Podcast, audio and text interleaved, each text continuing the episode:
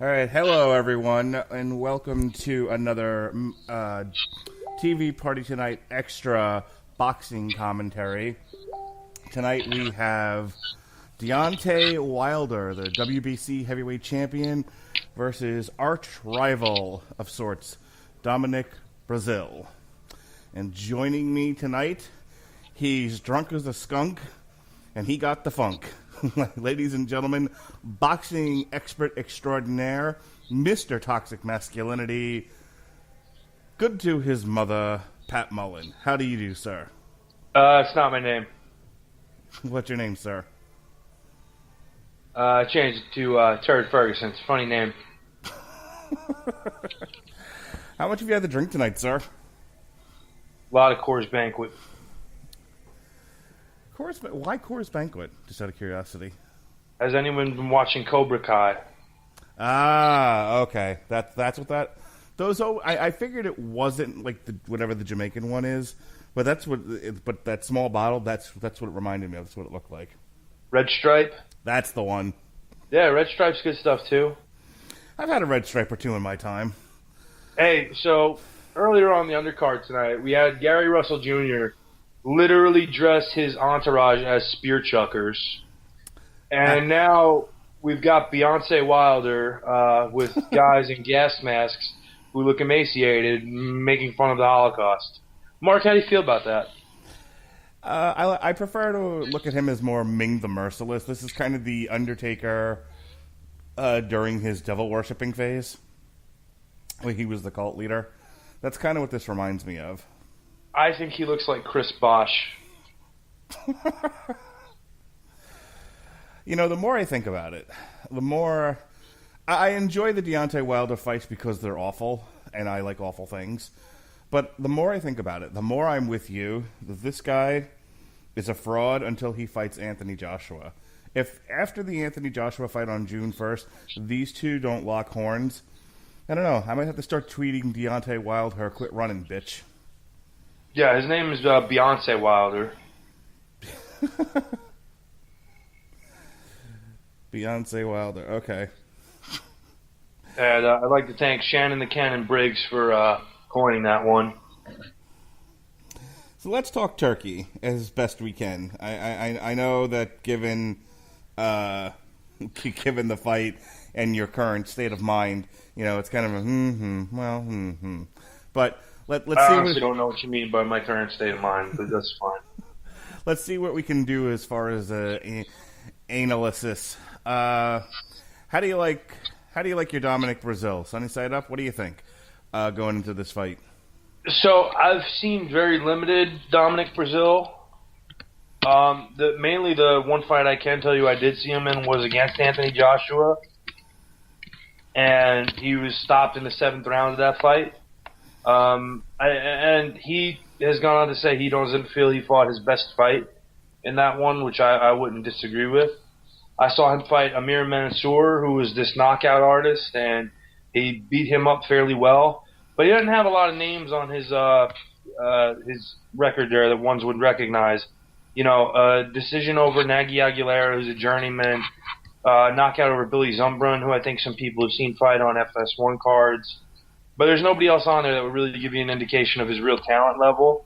Uh, you know, 18, you know, 18 knockouts and 20 wins. Joshua stands as his only defeat. Uh, as an amateur, he went to the London Olympic Games, but didn't medal. He got beat in the first round. Uh, we'll see. His plan tonight, according to what he said to his Showtime interviewers, was that he uh, feels that uh, he needs to back Wilder up and work the body a lot. Uh, I don't know that that's the right move, but we'll see. Well, Deontay Wilder, one thing positive you can say about him is he's got some pretty crazy reach.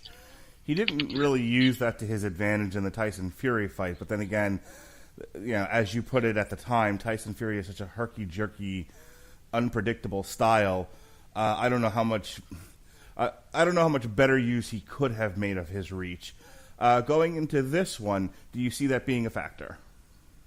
Sure, because if you don't want to get hit with his best shot, you either have to be outside of his reach or inside that reach just enough where he can't club you with his right hand, which is really his weapon. uh, of choice. For Breazeale, though, I think if he really wants to have success, because he claimed he saw that during the Fury fight, what he needs to do is he needs to get Wilder to set to throw that right hand, and as soon as Wilder sets, just move away from him, and then pop him and move, pop him and move, because Wilder can't deal with that. Wilder doesn't know what to do if you don't stand still for him to throw his right hand. What do you make of Wilder when he does that clubbing uh, that he does, where he doesn't necessarily throw a punch? He almost he he does like almost like a palm strike. Yeah, it's technically illegal to do that, so he's gotten away with it. He they don't does want to say anything. He does it a lot. Like I was watching some of the highlights, and I I understand to you know maybe to the untrained eye, to the average uh, viewer, these just look like he's killing guys. He's just knocking bitches out left and right.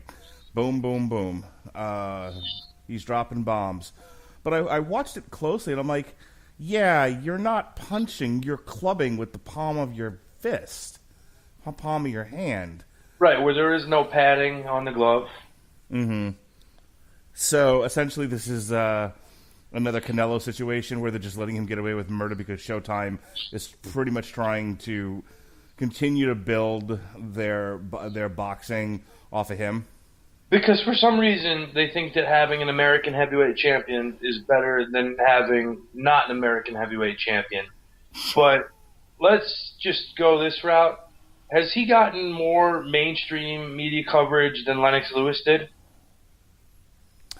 Uh, I don't know. Has he? No, he hasn't. Occasionally he'll pop up on a blip on Showtime, or excuse me, not Showtime, CBS, who is the parent uh, network of Showtime.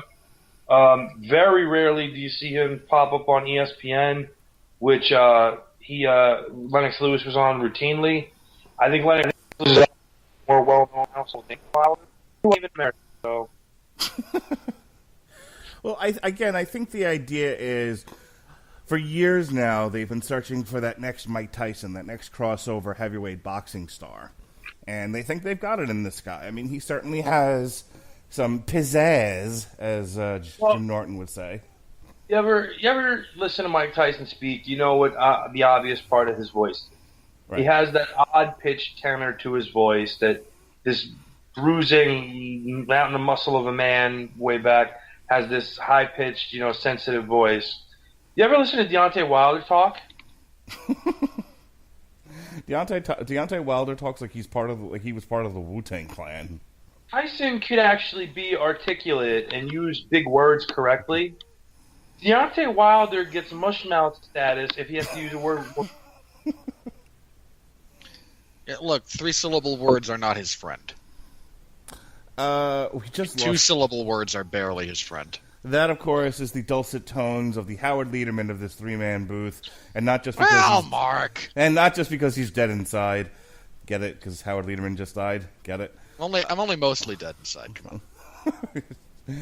Uh, thank you, thank you, um, Billy William, Billy shit. Crystal. Thank you, thank you, Billy Crystal. All right, we are ready to start this fight here. We want to wa- welcome Robert Winfree uh, to the booth, and we are underway. Rob, as this as this fight gets started, we've heard Pat's analysis. Uh, I know you're not a huge fan of Deontay Wilder. I'm actually surprised you joined us It's tonight. Beyonce, Mark. Beyonce Wilder. Beyonce Wilder. Sorry, I'll get it right one of these days. Uh, give me give me your 50 words or less on this fight, sir. I mean, it's a Deontay Wilder fight. It's a clown fiesta. You watch the you watch his fights for the comic value, not for the fight value. I was just saying to Pat, I, and I and I just noticed it tonight, even though I've watched a number of his fights, that he actually like clubs with the with the palm of his. Uh, his You're his just hand. now realizing this. I've never watched it that closely. God, he's fucking terrible. His punching for a guy who's been around boxing as long as he has, he relies on nothing but power. His technique is awful. Yeah, He's no, it had really 40 is. Fights and he fucking lunges in with his hands down for a body shot. He's the fucking worst. So I watched this, and I watched my son mess with his speed bag, and I'm like, all right, you know what? At at, at best, he's as good as Deontay Wilder at this point. he can only get better. Yeah, I mean, I mean, if he doesn't, if he doesn't train any more a day in his life, he's at least as good as the heavyweight as the WBC Oh look, heavyweight champion. Deontay Wilder got hit when he was trying to hit somebody. What a shot! He landed one. He landed one palm strike, and uh, or shote, and he backed up Breazeale, who tucked his chin, winged the nonsensical right hand, then it landed right on Wilder's chin and backed him off. So, folks, if You you just, I mean, look, we've talked a little bit about this, but can you seriously imagine the the just drubbing that Anthony Joshua? would put oh on this guy? shit,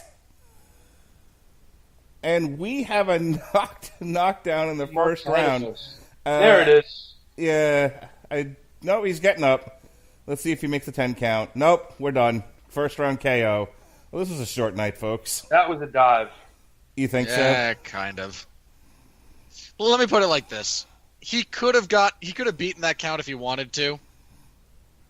Uh, I think he just like, all right, I'll take the payday, and I'll take the extra money in the, I'll take the extra cash in the back for not making Deontay Wilder look like more of a fool than Deontay Wilder makes himself look like. So let me so so let me so bad. let me ask you a direct question here. Going into the fight, do you think he he was go- going in taking a dive, or what? Once he got knocked down, it was more like, well, since I'm already on the canvas, let me just make this a short night.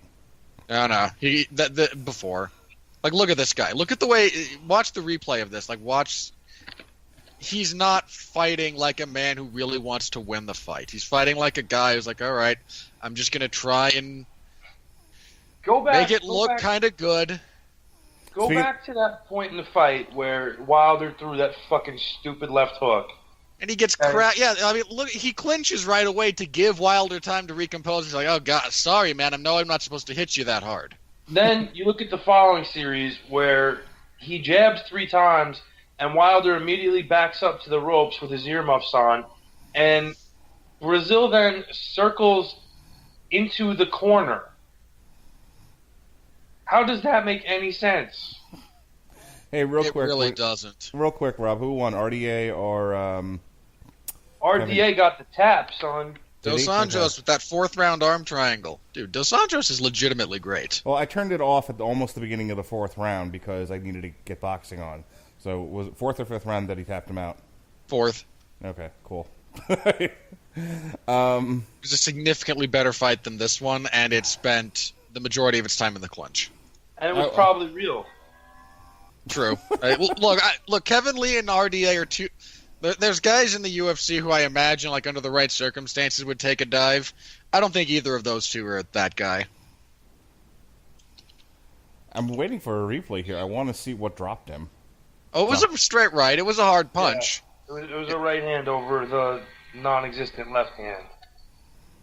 God, how do you how do you suck so badly against Deontay Wilder that your defense is all right? I'm going to keep my lead hand at my waist. Like the man only has power hooks. He does, This was so short. Their replay starts at the beginning of the fight. it's less than a round. It's less than two minutes, I think. Yeah. Like, look how terrible this is. It's just the like I've seen better. I've seen better technicians like fight while getting peanuts thrown at them with no television cameras. So he's not really jabbing. He's just kind of sticking his arm out there. And he drops his right hand every time he does it. It's so bad. Again, like, can you just imagine the absolute drubbing Anthony Joshua would put on this guy? There's a Like, all- reason Wilder won't fight him. How is this guy called a heavyweight champion by anybody? He's a fucking clown. Look, see right there, okay? Three jabs. And what does he do? He circles into the corner. Walks into the corner with Yeah, his he's, hands down. he- he's giving Wilder time to recover. This looks like a fake fight, or a fixed fight rather than fake. Because that again, that's a clean punch that drops him, but it looks fixed. So in the replay there, he just scored a left hook.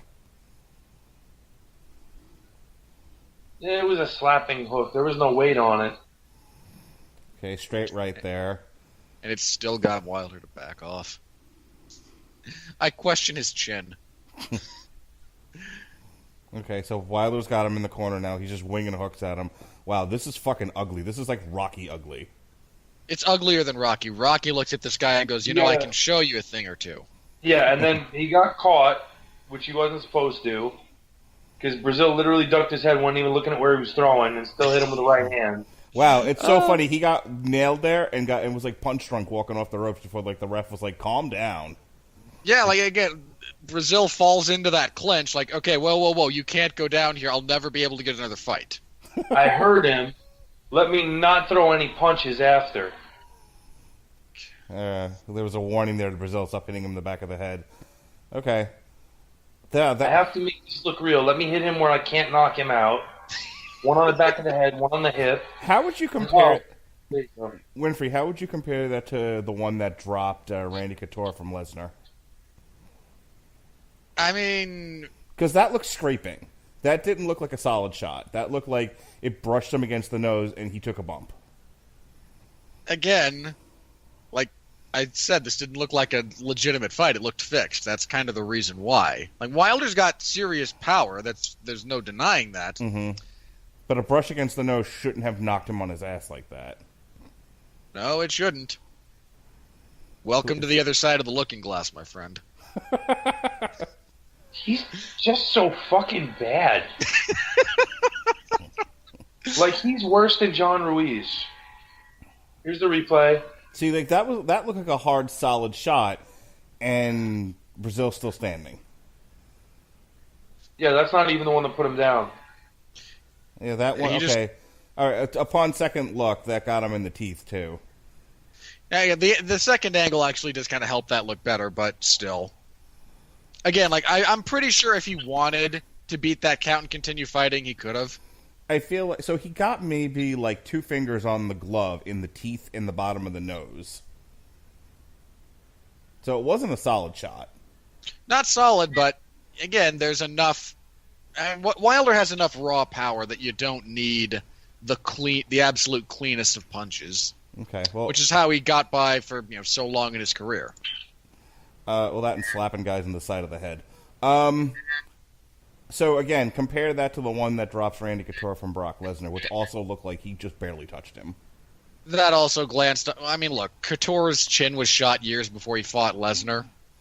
Mhm. and Lesnar punched him in the temple. I mean, again, the punch from Lesnar was less a knockout blow and, mo- and more just took his balance. And then Brock got on top of him, and getting Brock Lesnar off of you is a task that not impossible, mind you, but it's not easy. And Randy was wobbled, and then Lesnar just kept hitting him repeatedly in the head. All right. Uh, for drunken hilarity purposes, Pat, I'll give you the last word on this. Who thinks this guy is good? He's the fucking shits. He, he, he literally has not beaten anybody. They're gonna hail this guy like he's fucking good at something when I he's mean, look, not. This guy needed to bribe what three judges just to get to a draw with Tyson Fury. Yeah, a, a fucking miracles raw with Tyson Fury, who was out for three years on coke binges. Shit, I'm pretty sure I could take some Percocets and I'll whip this fucking guy's ass in a street fight. Can we get you in the ring with him? You, you look like you could you could fight at heavyweight when I met when I met you in New York. What's the weight? What's the wa- what's the boxing heavyweight limit? Anything above 200 pounds, there is no limit, there is no cap. There oh, you Oh go. hell, I'll fight him. There we go. I still weigh over 200 pounds. I think both of you guys could take this guy. And You know what I do? I not let him get set and throw a right hand. You, actually, what I thought you were going to say is, you know what I do? I wouldn't take the bribe. No, I would take the bribe money and I'd double cross all his people because he's not well connected. He's from Alabama. The fuck do I have to worry about? The Dixie Mob? You guys all got wiped out by one guy on Justified. now, granted, it took six seasons, but he still fucking did it. Uh, Showtime. Which did Showtime do the Canelo pay per view that we just watched? No, that was that ridiculous, No. awful service called The Zone. Oh, that's that doesn't right. actually freak that that doesn't even mic the ring. Like I went back and watched a different version of that fight with proper production values. And frankly it changed a little bit of my perspective on how the fight went because I could actually hear some of the impact that was being landed. And uh, whereas DAZN's coverage like, "Oh, they're landing punches, but I can't hear them." Because No, uh, like DAZN doesn't actually have production teams because Bellator streams on them, and Bellator's production is just like handled by Bellator, and it sounds like every other Bellator event, which is still roughly the sound of you know vomit hitting the toilet bowl. But Speaking of which, did Jack Swagger win this fight? Yes, and then had the single worst post-fight promo I've ever heard. He got a boner for making somebody tap. Yeah, his actual line about that was, "I am rock hard with emotion. I have a boner." Terrific. And this is a sport. All right, folks. Well, it Oh. was a, it's an abbreviated night. We you Wait, know- I, wait, wait, wait a minute. oh no. Wait a minute. Yes, sir. I cleared a perfectly good Saturday night to do some commentary over something, and what we get to do commentary over is a two-minute farce. All right. Well, I, we're we're here. We're, let's let's let's take advantage of the opportunity. I'm not. I'm. I'm. I have nothing else to do except go to bed, put my CPAP on, and hit the sack. So, Pat, what do you want to do? I mean, I still got some banquets. There's uh, that thing you you you put videos on where it shows the video to everybody watching it, and we can commentate over that. I think we should do something with that. Okay. And Wilder's celebration of this win is just comical. Pat, pick a heavyweight fight that people should watch instead of Deontay Wilder. And let's see if we can find it on YouTube. Current or or any time. Um, you know what? Pick a Tyson fight. Uh, short list. yeah, there's not a lot of very good Tyson fights to commentate over. I'm not gonna lie. All right. I mean, most of them don't last that much longer than this fight did. All right. Do, so do you want Roadhouse or do you want like? I want I want you to be a teacher and str- and say, look, Deontay Wilder is the shit. This is what you should be watching, and that is what. Oh, we want technical uh, heavyweight fighting. Um, okay. So I mean, how far back do we want to go? yeah, that's uh, it has to be on YouTube. right. So Well, that's just, not the question. The question is how far back in like the history of boxing do you want to go? Because there's some genuinely great Jersey Joe Walcott fights out there. yeah. There's a lot of great technicians who you could watch and be stunned by, or we could do Roadhouse because it's heavyweights, and that's a little more common. And there, we could do Roadhouse at a little bit of a higher level. How about Roadhouse at a higher level? Okay, okay, I like that. How about uh, have either of you guys ever seen uh, George Foreman fight Ron Lyle? No. I would guarantee you that is on YouTube. Let's have a look. I'm creating the room, by the way. P- perfect. And yeah, I type it in, the full fight comes up. Multiple versions of it. Throw the link in the chat. Okay. Uh, I have to mute myself for one second there, so forgive me, gentlemen. Oh, this is young George. Nice. Before he became pushing George. God, Wilder is still talking. Who thought that's a good idea? I'm posting the invite in the chat.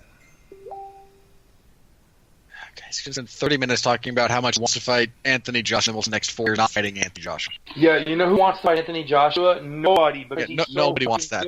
nobody actually wants that fight. It's it's a terrible match for most of the you know most of the division. Because he's a bad motherfucker. And we'll be commentating on that on June 1st, the day before my birthday. We'll do that. I will. I will absolutely commentate on that one.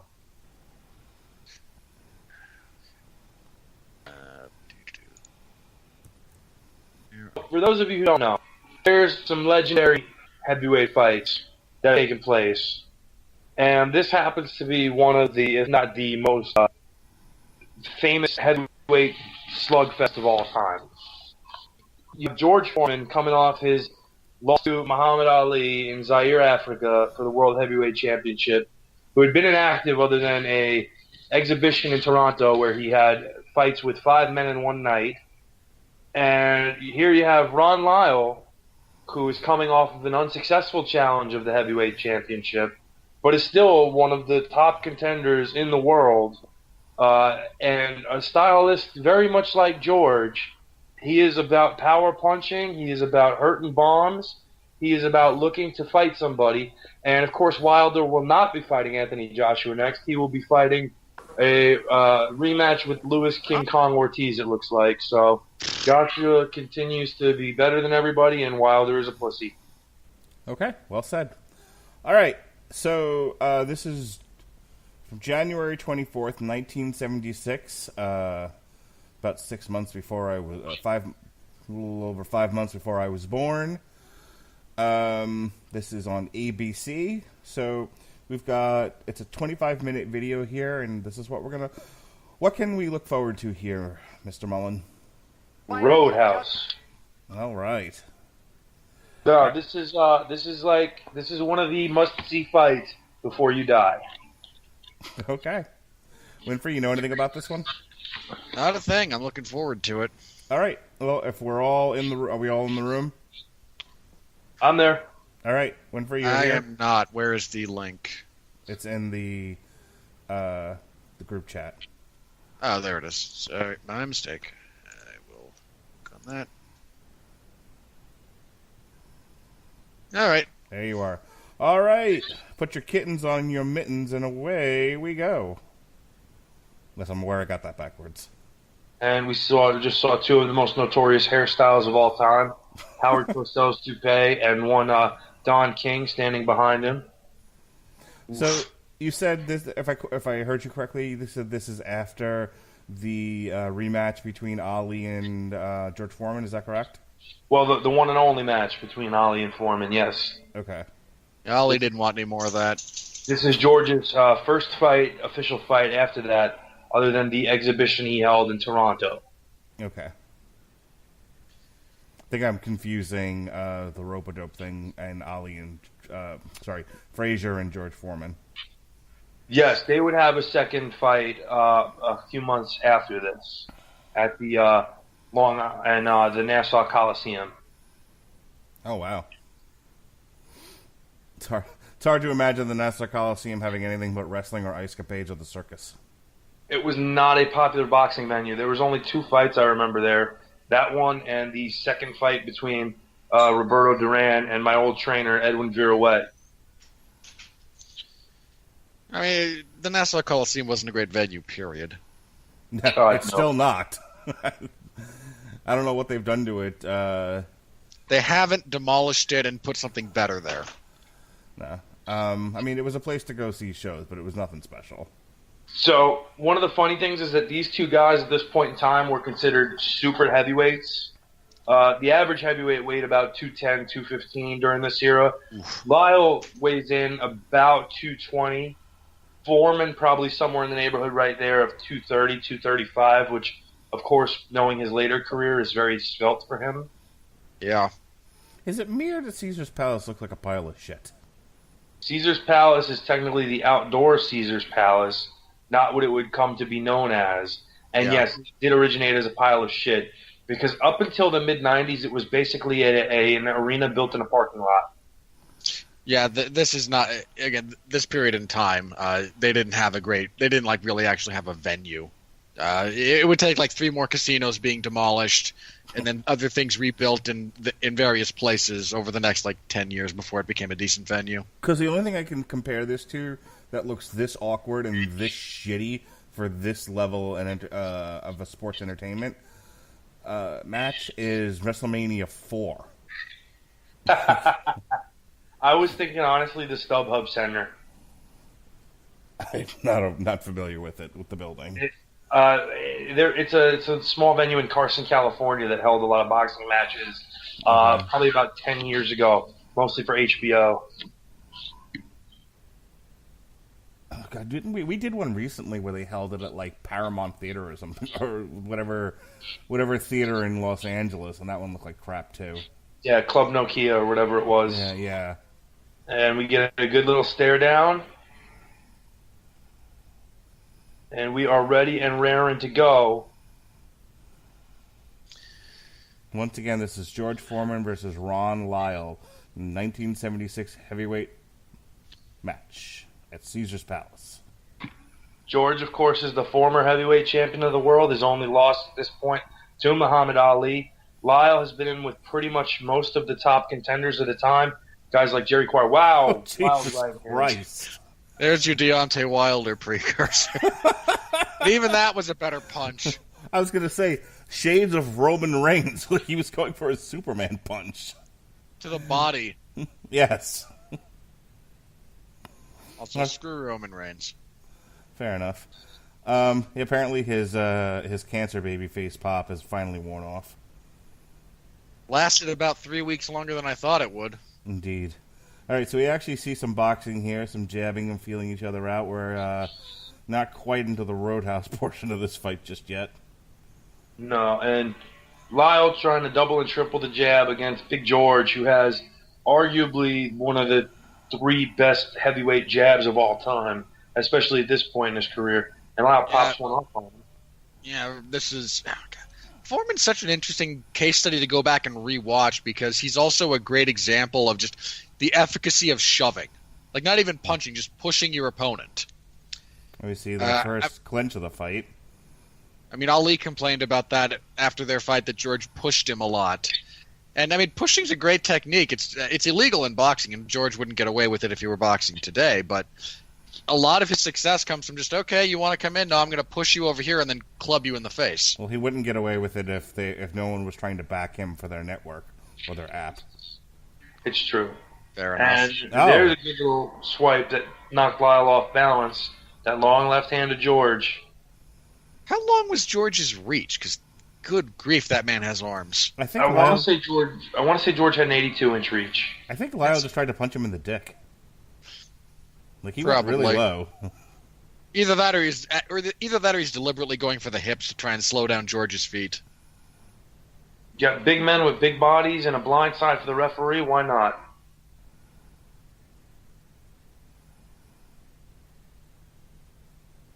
And, and again, you see what George wants to do. He wants to take the center, digs a right hand to the body. That Was a good right.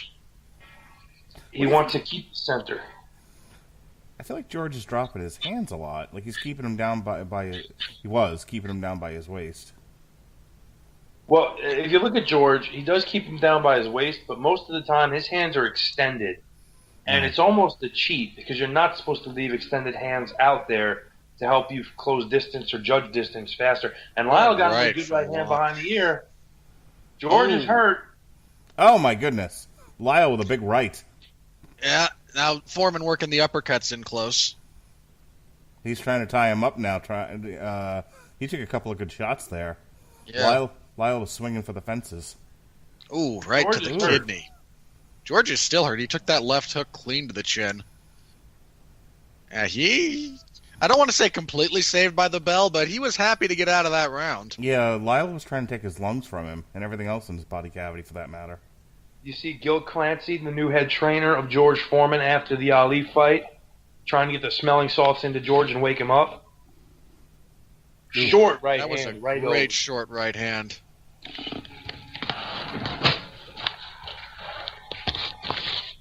Eh, Do they still allow that, the smelling salts between rounds? They do not. I mean, they do. uh, They use. They allow it for. Uh, I know, like strongman competitions, but and weightlifters always like snort up a bit of that stuff before they go lift a significant, an, an unholy amount of weight. But Yeah, you're allowed to pop ammonia caps now. I was definitely afraid this was going to be a one camera shoot. Um, thankfully, this is this is this is at least looking like three sh- like three cameras. are they Oh, doing the is- this is cover? ABC. Are they doing the cover George Foreman with towels in between rounds thing? They are because it is a little bit chillier in Las Vegas than they anticipated in January. Yeah, Vegas. Vegas gets real hot in certain times of years, but it, I mean, deserts are about precipitation, not temperature. Yeah, it And was George- freezing. It was freezing when we drove through New Mexico. Go ahead, Pat. George is working his left hand a lot more this round to try to keep Lyle away, but he's already taken two good short right hands again. Yeah, his that defensive posture he adapted through a lot of the first round is just not playing out against that overhand. He needs to get more get that lead hand a little bit higher. That In straight addition right, just keeping it busy. That, that straight right, did it land? Did it graze? I wasn't quite sure if it had if it uh, made impact or not. It touched him, but at the end of it, so it wasn't full impact.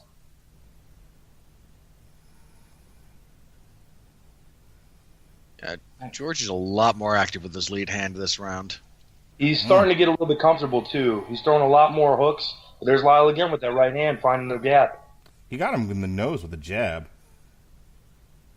Oof. Oh, now we're That, that- he got a little bit. He, he got a little bit wobbled by that right. Lyle put one on his Before chin. now, Oh my Lyle gets- god! Yeah, Foreman's Now trying we to take get his face classic off. Foreman. Ah, Go to the body, George. If all you do is headhunt, you're gonna punch yourself out a little bit. There's that classic awkward Foreman right hand to the body. And you can see he's almost afraid to pull the trigger here along the ropes after his fight with Ali. After all, he uh, just tired him out so consistently with that. Oh, Oh. it's Fed George up finding some open looks. So Pat, tell me, there's- if Lyle's not on the not in the corner like that, does he go down after that flurry? Probably. There's a very good chance, considering who's hitting him and how much he's hitting him. George is one of the hardest punchers in boxing history. Jesus, look at those two. Th- Look, th- Listen, This you- is the Ron last- Lyle- I'm not going to underscore Ron Lyle's toughness. Ron Lyle got knifed in the joint 19 times and survived. Oof. Look, th- this is like the last era of boxing when men were men. You know, they like would chew gravel and guzzle gasoline. And I, bl- frankly, I blame Oscar De La Hoya for that era of fighter going away after he paid off the judges to screw him and to screw Marvin Hagler. You mean Ray Leonard? Ray Leonard, my mistake. You're, yeah, Ray Leonard, not yeah, not De La Hoya. I don't like De La Hoya either, but different reasons. God damn Yeah, it, Winfree. Go ahead. So, Tell me So- I'm wrong. All right, look, I got the name wrong, but am I wrong in principle? no. So, what we're seeing here is a shift in momentum. Now, George has kind of found the range, but I think it's interesting that post Ali, he's not opening up along the ropes on Lyle the way he would have normally. Two things. One, Lyle is not as defensively adept as Ali. And two, the ropes here are not the loose ropes that Ali asked for in Zaire, where he could lean all the way against them and take the sting off George's punches. Well, uh, Lyle also is very clearly not nearly as adept at fighting in the clinch as Ali was. I mean, that was the entire key to Ali's career renaissance. Was after he lost some of the speed, he really did master how to use the clinch properly in boxing. No, and you can see George is really the- making some awkward movements. There's So the pushing from George. So I don't know if this is an edit or if this is how ABC did it back in the day, but there have been no commercial breaks during this. Well, it depends on when it aired on the block, but a lot of times ABC would go straight through on a certain fight. Like they're live right now, so they only have time for one minute commercial spots. Yeah, but if this were today, they'd be doing one minute commercial spots. Uh, this At isn't points. today. It's also broadcast TV, so you know they had an undercard that they could get most of that stuff in on. Oh, Foreman just short on the right hand, but Lyle gets a good counter in, and George, like Robert said, push off. Nice body shots from George. Lyle really sagged into the ropes there. And Lyle's almost trying to bait George in for that overhand right. He's leaning, leaning, looking for the opening. Yeah, it's kind of sticking his chin out there. And he might also be playing a little bit of head games. Like he's recognized that George is a lot more hesitant about the ropes and is daring him to really open up in this position that he's clearly not all that comfortable with. And you could see Lyle sticking an extended left hand out there. Figures if George can get away with it, so can I. That's one of the things. If you're, there's a good right hand by Lyle. that was a good right. Nice jab. And Foreman there. immediately goes back to just jabbing. Like, all right, Well, notice he's also been hit with quite a few of Lyle's jabs. I mean, he really flicks those off, and you know, and uh, tags him right in the nose. Yeah, the, the issue is that Foreman's jab is more consistent. Like they'll they'll spear on jabs occasionally, but Lyle's jabs are about what one out of every eight to ten punches he throws, whereas with George it's one out of every like three or four. Mm. and and George's jab is a power punch. Make no mistake. Yeah, he he's putting weight behind that thing. He's not just flicking. And now he's putting a combination together. He's just short on the left hook, but he's got Lyle in the corner.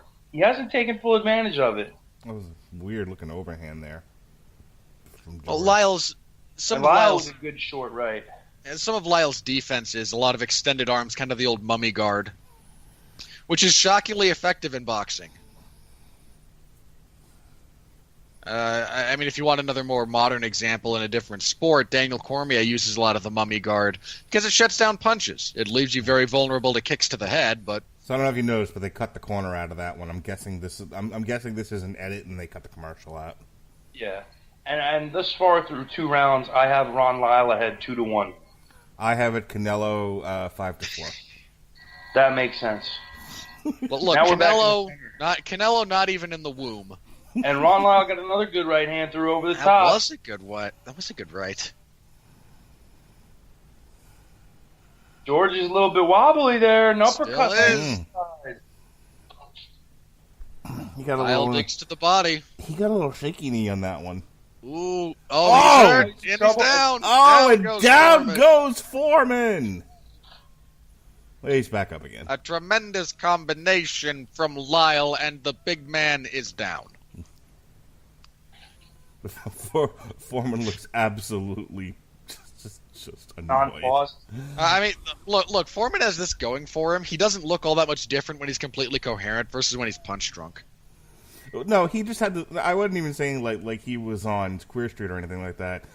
Uh, it was more of he just looks like. Well, now I feel sheepish. Can't believe I got dropped. God damn it! I'm on, I'm on ABC TV. How can this happen? And now they're starting to go Oh, to now war. we get Oh, Rittenhouse. Jesus Christ! All those left, hook. hooks. oh, they're just clubbing each other. Oh my And God! Lyle. They And pull Lyle a Rocky goes and yeah, down goes Lyle. How do you like them apples, bitch? Yeah, they were actually. There, there was a couple there where they knocked each other. They they hit each other like simultaneously. They they pulled a Rocky Apollo moment. Oh yeah, no, this is these two are going at it, and now Foreman comes in for the kill. So what happened here, uh, Pat? What happened to boxing where you don't see much of this sort of thing anymore? Crack cocaine in the 1980s. I was gonna, I, I was just gonna say Mike Tyson, but okay. Crack cocaine in the 1980s. Lyle and Foreman are two guys from impoverished backgrounds who sought a better way, and they found it through boxing. In the 1980s, you did that with crack cocaine, and that's why you saw so much less outreach for talented heavyweights in America in the 1980s. And you see Foreman just Oh, going left here. Good grief. So ha- so okay, so clearly, he got oh, and then. Lyle cracked him so that. clearly you hook with a Lyle clearly Lyle was hanging on to the ropes, like literally like laundry, just kind of shifting all of his weight there until I he don't caught think a they had the same rule about knockdowns And against the ropes they do now. gets rocked. Oh, And now Foreman is hanging on to Lyle to stay up. oh, that right. Oh, down Foreman's goes Foreman. Okay, if this were today, he'd be done. If you No. fall fa- you fall face first like that, you're out. Eh, Tyson Fury is evidence to the contrary, and the bell probably saves Foreman there. Good grief, that was around. Well, you can't be saved by the bell in today's boxing, yeah. Depending. he depending wasn't on- sa- he wasn't necessarily saved by the bell. He was up and they counted completed, but that was right at the end of the But round. no, I'm, it's just a general thing. You're, I mean, they always they say it now Uppercut, left hook, at the end of right it. hand, Foreman with a right left. Foreman with Lyle the left, measures a big boom, right lowers the boom. Yeah, there was no faking that one. Dude, he fell on his head.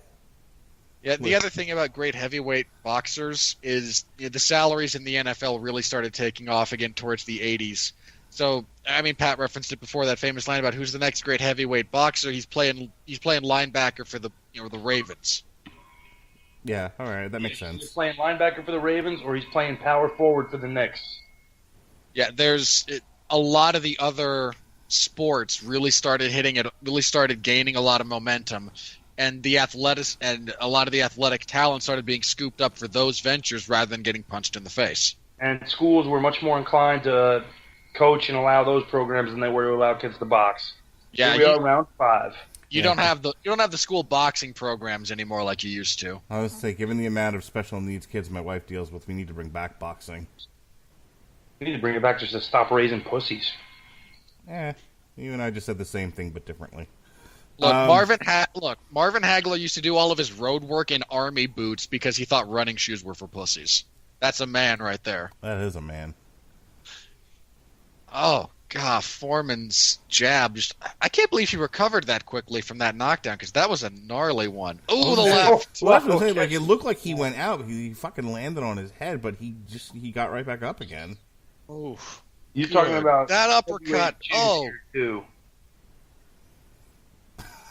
Lyle's gonna punch himself out trying to knock George Foreman unconscious.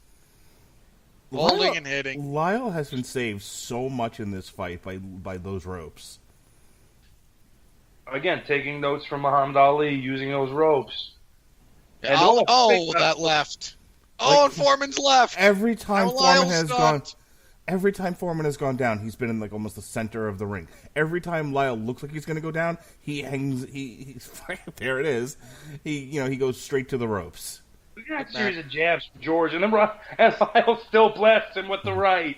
Lyle has given up fucking defense. Is what's happened here. Oh, those body shots from both guys. Oh, the uppercut. I mean, like, I there is a, uh ten, technical aspect to this fight, but this is this is starting to mimic fucking tough man. Like they like there's no They, pretense they of both defense. know there's technique, and they both kind of. Re- I mean, they've thrown so much at each other. Oh Now this is technically mother! PA knockdown. Yeah, I to- was gonna say, how today's does world, the that's a knockdown. I- that wasn't the rule at the time. No, it was. If you are held up by the ropes, Oh, that's really? a knockdown. Yeah. So the ref just screwed that up. Okay, fair enough. I'm I forget. I always forget when that rule was implemented. I'm wondering if ABC told them let them unless somebody actually falls on the canvas, just let it go. Foreman pushing Oh. everything he's got. And Lyle goes down. Uh, there we go.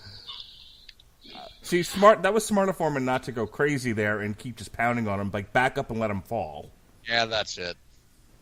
He's done. Like dinner. Put a fork in him. Yep, we're out. wow, that was a good one, Pat. That's a really It- nice choice. It is a top five on the list of heavyweight fights you must see. And now I have seen it. Outstanding. Yeah, that was that would be uh, George's uh, second to last win before his first retirement. You can just see on some of those punches Geor the names for George's future children stop being something loosely creative and just being George, George, George. All right, I mean, we- go ahead. where, where, where we go from here, George would go on to, as I said, fight Joe Frazier at the Meadowlands and knock him out in uh, five rounds. And That's With just a bad matchup for Frazier, man. it's, That- it's just- just as some stylistically. And uh, then he would go on to lose an upset decision in Puerto Rico, controversially, to Jimmy Young. Oh, he's and that he is where- he's lucky he just didn't get stabbed. Yeah, Yeah, well, that's true too. Although he's not going after the promotion there, so. Uh, but no, he uh, he would lose a controversial upset decision to Jimmy Young and have a vision of God and become a preacher, and then years later he went from this menacing villain of a heavyweight to everybody's grandpa who they wanted to see fight and win and not get hurt. And Yeah. Lyle Lyle would get a shot at Muhammad Ali later in the year and lose very much in the same way Foreman did by rope a dope in the 11th round knockout and not really contend seriously after that. He would have a fight with Jerry Cooney later on, and Cooney's ascent to a title shot, but never really mounted a serious uh, title run again. This is one of those fights that just like takes a significant portion of who you are as a person, and you leave it in the canvas as you exit that as you exit the ring. So the moral of this story is don't don't look at Deontay Wilder as a competent uh, heavyweight championship boxer. Look to your elders. Look to George Foreman. Just look to Joshua, man. Like, not that we, we, we don't have to go back in time, man. Look, look at Anthony Joshua versus Klitschko. That's a great fight. Okay. Uh, Pat, do you want to do another one of these, or are you satisfied and we can do uh, plugs? I can do as many of these as you guys want to do if you're up for it. I got I got tons of these. You know what? See if let, let me see if Anthony Joshua versus Klitschko's on here. Since I've never seen it. Really? You seriously have not seen Joshua That- and Klitschko? That is a that is a wonderful fight. That was the best heavyweight fight I'd seen probably since maybe like uh, Razor Ruddock Tommy Morrison. It, it's several, several years. Huh? I actually don't know how I missed this one. Oh, it was on Sky Sports. That's why. because you didn't Uh, you know what? Because you are a fine, upstanding person of moral integrity who would not steal it. Nope. No, Joshua doesn't really fight on like U.S. pay per view. He's a massive star in the UK, and ver- and almost no one in the states knows who he is. It's a crying shame. All right, so here we go. the word dumb. This is April. Can we just retire Michael Buffer already? Jeez. this No, come on. He's the buff. This is Well, Ap- look, I respect him. I respect the history. I respect the fact that he got into popular culture. He's a real. He's really good at his job. I mean, I'm not knocking that. My question is more: How have we not found someone better by this point? This is April 29th, 2017. So this is fairly recent. Uh, Anthony Joshua versus Vladimir Klitschko.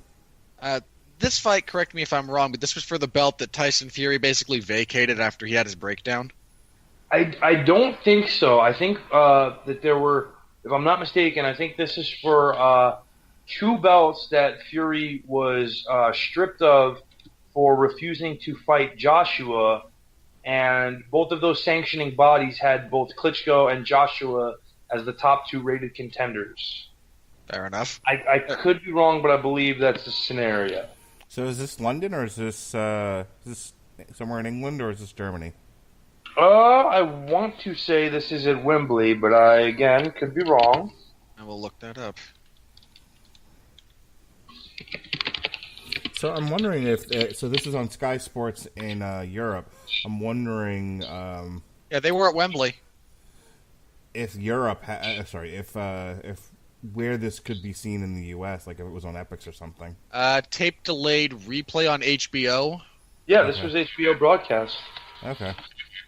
because I remember seeing it on HBO and avoiding uh, most of the news all day.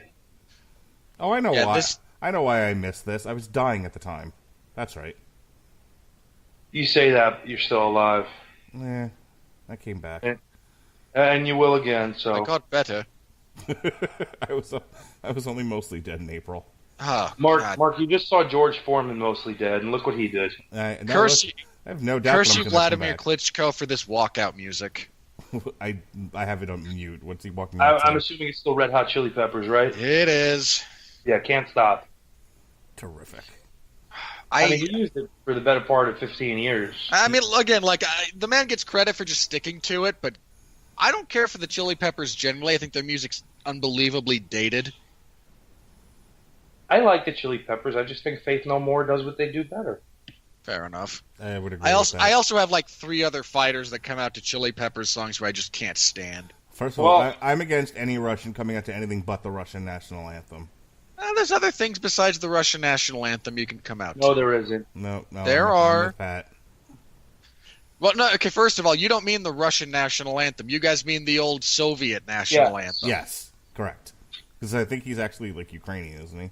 Yeah, Uh, he is. yeah. So, uh, and look, the Soviet Union was a terrible, terrible place for Russians. It was actually worse for the satellite countries. Sure. Yeah, but they had a bitching, imposing national anthem. Oh yeah, no, look, it's a great piece of music. Don't get me wrong. Yeah, this is Like- about jingoism, Winfree, not you know accuracy or anything else. Like So then- honestly, as great as Apollo's entrance at Rocky Four is to fight Drago, Drago's entrance in Moscow against Rocky might be just as good. it's better. I'm not a fan of James Brown.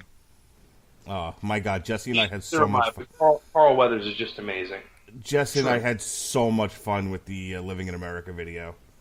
That's one of my favorite Metal Hammer of Doom extras we've ever done. Detroit today, Detroit today, dollar, dollar. Drive your Pick up car, the egg. pick up the bell. that was sort You know, of. I, I say this. I say this completely unironically. Rocky Four has one of the best soundtracks in movie history. Dude, oh, by it's, far. it's it. I think it's the first album my son fell in love with. Though ashamedly, he also likes Imagine Dragons. So eh, Oh, I thought Yeah, were- you have not beaten that child enough. I thought I'm aware. Ashamedly, his favorite song on the album is "Double or Nothing" by Kenny Loggins and Roberta Flack. No, he hates fucking Double or Nothing. Like he likes okay, everything you, else you've done on there. something right. He loves every song on the Rocky Four soundtrack except for Double or Nothing. He's like, yeah, that's that's one we can skip. Dude, there was a there was a training video on YouTube a while back of George Chuvalo, and if you don't know who George Chuvalo is, he's the like one of the greatest Canadian heavyweights of all time. He fought Ali, fought Frazier, fought Foreman, and he's noted for having the greatest chin in the history of boxing because he was never knocked down. And there's like old school training footage, or at least there was. It's not up anymore. Of him training for his first fight with Ali, just all in black and white and real like dungeon style training to War by Vince DiCola, and like I, I don't know how it came out. I was at my, we we had just gotten back from like uh, the Jersey Shore, and we're at my buddy Pete's house, and like uh, we're just screwing around watching stuff on YouTube, and that came up. We just chugged raw eggs and ran laps around his block. Darn right. And then once we yacked, the push-up contest was on. Okay, we can all agree also, just for the record, No Easy Way Out is the best song on the Rocky Four soundtrack, right? by or a ever- country mile.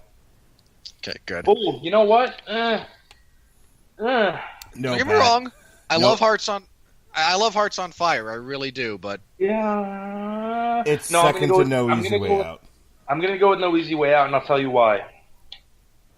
Because there was this music file sharing service called Napster, and literally the first song I downloaded on Napster was Robert Tepper, No Easy Way Out. So that Have- wins. Have you heard our Metal Hammer of Doom for the No Easy Way Out video in the creep factor in that i- i- that we talked In about? the abandoned warehouse. Yeah, yes, Yeah. that's the one. where, he's, where Robert Tepper is chasing the viewer around the warehouse. Yeah. okay, Joshua. Now, now this is walkout music. I have it on mute, so I cannot He's coming tell out to he's called. Carmina Burana. That's perfectly acceptable. Like God, the number of people who just come out to crappy music when there's all this great classical stuff. Oh, well, look at like you Gennady Golovkin, who was the man for so long, but he came out to Seven Nation Army. Really? I appre- I appreciated him switching to the just the theme from the Matrix because he's freaking Lomachenko. Oh, I was gonna say you're talking Lomachenko. I'm Oh, talking my mistake, Golovkin. Golovkin, yeah. Oh god, Golovkin coming out to Seven Nation Army was so bad. I told Jesse when I make my son become a professional fighter, he's coming out to a song by Battle Beast that we reviewed on the most recent Metal Hammer of Doom. If there's a band that probably made music designed to be walked out to, it's probably Manowar. Yeah. Mm, agreed. They've never Yeah. been on Metal Hammer of Doom. I don't even know when the last Manowar album was. I'm thinking 1988. You might be right about that. Isn't is, did John Bush ever go back to them? No, Oh, wait, was I that also- only for, wait, was that only for his hype package? He's gonna walk out to something else? Come on, man, don't do that. but I also used to use Type O Negative on occasion as my walkout songs. That's an interesting choice. Well, it kill all I- the white got to people? be- I, I I got to be pretty friendly with Pete Steele before he passed. So No, I love Type O Negative, so you won't get any argument from me. yeah, but he I, I got to be pretty friendly with Pete Steele before he passed. Uh, and so like he actually was at two of my fights, which was really cool. That's cool. Is everybody else's picture as shitty as mine right now? Uh, no, I, I think my picture's pretty good. Yeah, I'm, Okay. I'm pretty happy with mine. It might just be my computer then. Okay, no, he's ca- he's actually walking out to something else. That was just for his pre-hype thing. I Okay. don't recognize this piece. It could be the banquet talking, but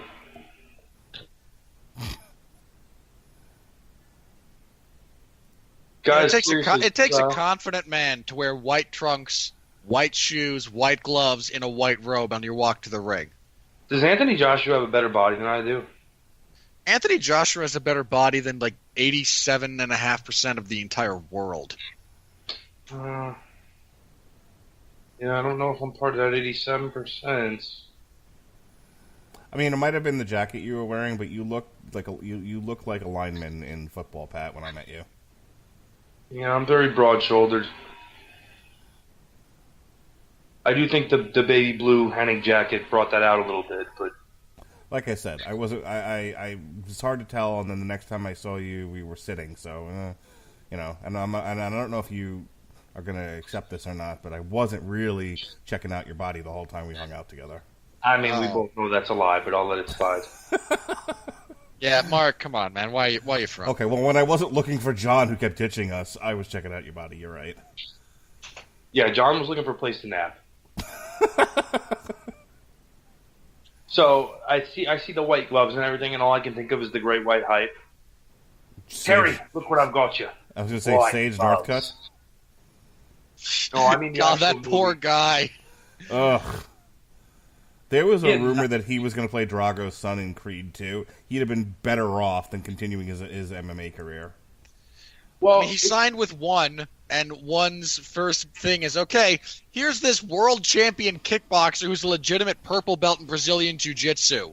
yeah, we're gonna give you a problem. and the already, I, I mean, had. Cosmo's Cosmo's record is like 18 and one or 18 and two in MMA. Like the man Yeah. can fight. and he's he's a legitimate great stand-up fighter in MMA terms.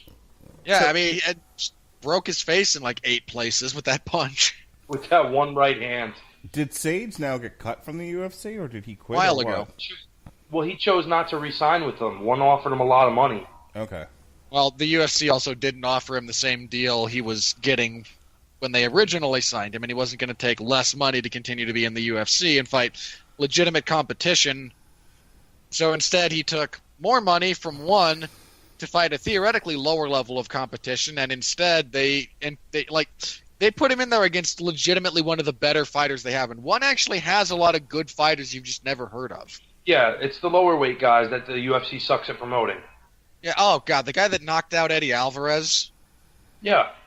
Uh, Well, Also, like one's defen- weight cutting policy is so stupid. in defense of the UFC, I don't think there's a market for the, low, the lower weight guys here than there might be across the seas. I mean, the, the, I So think you're it's- saying it's exactly the same as boxing?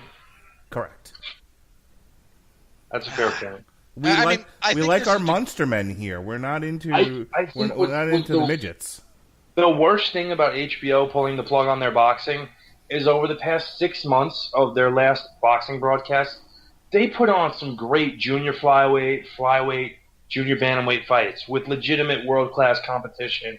And those were great. Oh, they were great. And here we got the tail of the tape. We're, we're finally here, folks. Jesus Christ, Anthony Joshua is a scary looking motherfucker. He's a large man. You, you know what's funny is he's still scary standing next to Vlad. Yeah, and Vlad's not exactly a cuddly human being. No, he's very. You Stern. know, and again, I know that a lot of people are going to put Vlad over as the superior Klitschko because of his longer career. Vitali was so good. Oh, he God. was so good. Well, Vitali was also the a much bigger puncher than Vladimir. yeah, He was, and he, and he took it better. That's the big difference. I was so I would say um, 15, 2015, 16, maybe even earlier. I was watching a lot of boxing, and I actually did notice that at the time that his brother, but uh, that Vitali's fights were m- much more fun to watch for me than than uh, Vladimir's. I, I think look, I, I think Vlad just because of his previous lack of success in certain instances was more inclined to fight uh, a very disciplined, uh, safety first fight. Whereas Vitali, a lot of times, he just knew he was that good. He didn't have to keep his hands up and back away and move. Like when he fought Chris Arreola, he had his hands at his waist in the center of the ring, daring Arreola to come at him and lighting him up with combinations. uh, Vladimir also would do these really stupid things. Like, wasn't there one fight that he won literally without throwing a, his right hand at all? Yeah, he tore his rotator cuff. And just like, okay, only the left. Oh, Yep. And I mean, it, go ahead. I mean, and credit to the guy for being that tough. Torn rotator cuffs really suck.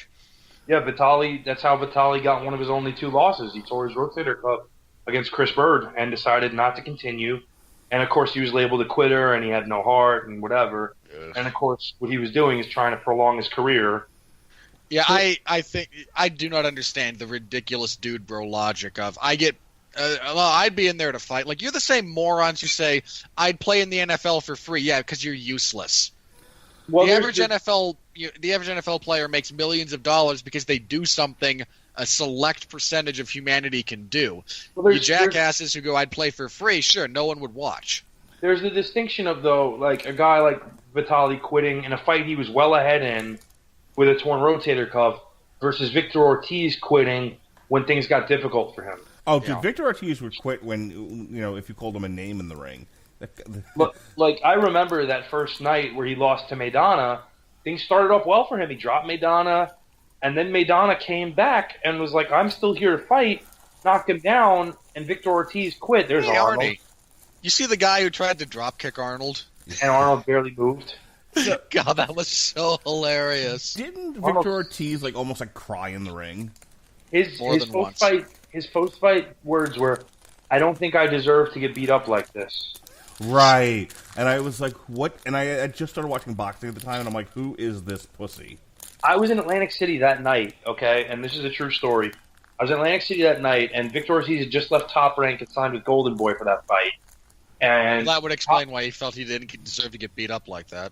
well, and Top Rank was running a show in Atlantic City that night with uh, oh god, what's his name? Yuriorkis Gamboa on the semifinal bout, and Juan Manuel Lopez on the final.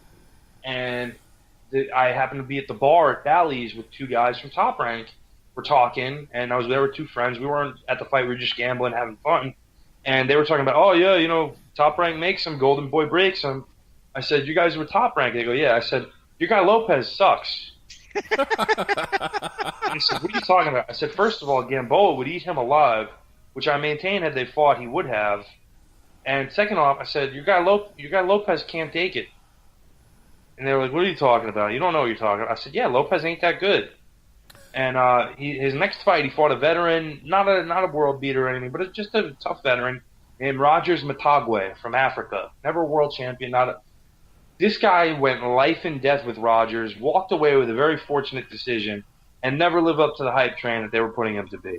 Speaking of not knowing what you're talking about, so our Canelo fight, our Canelo podcast, shortly afterwards, I went on Twitter and I, I think it was somebody from um, one of the one of the uh, boxing blogs uh, put something very like pro Canelo, very positive on the on the Canelo fight for Canelo, and I and I think I was like, I think I, I, I my reaction to that was I'm like, oh, the fight was fixed or whatever.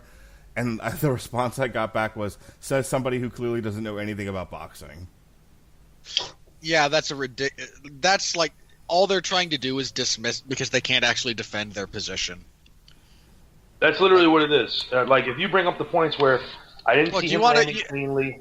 I mean, if you want to argue that Canelo won that fight, fine. Let's sit down. Let's go round by round and let's have a discussion.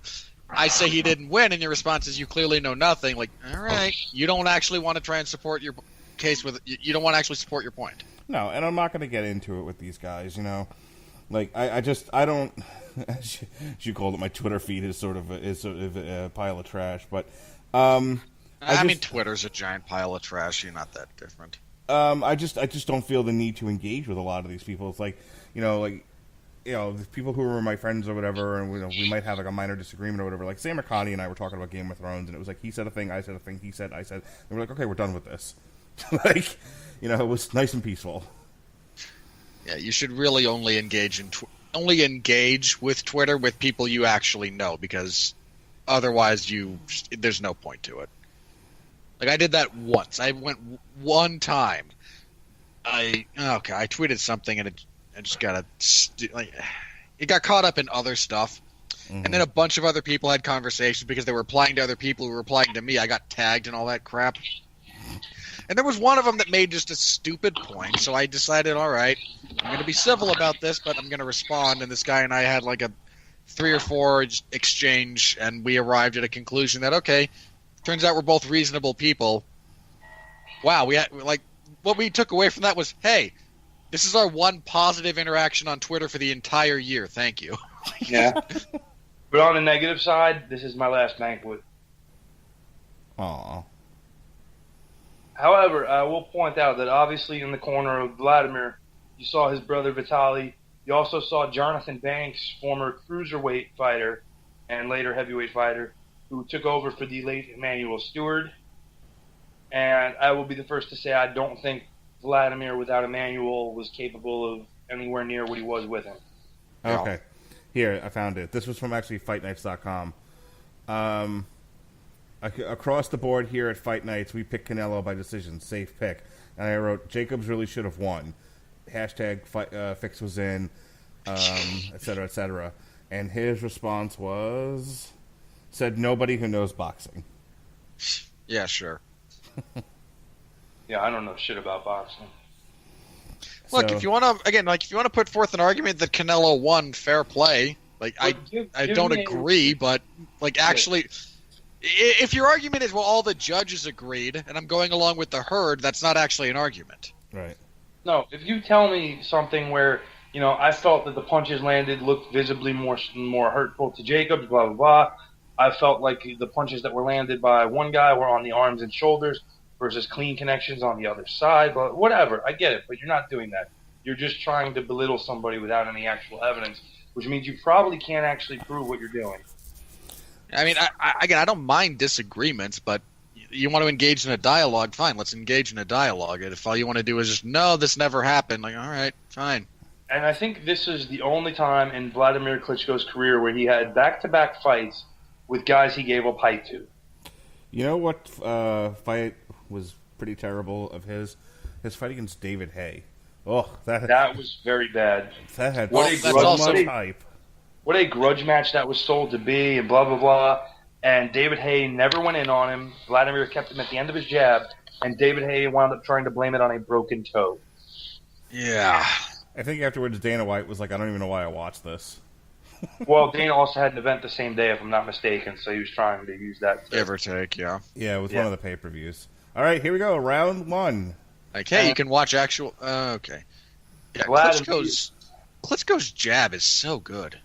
Vlad immediately center of the ring to try to dictate the land battle. And it's very important to a guy like Vlad to get center of the ring. But look at Joshua, not afraid. Gonna make his shots count.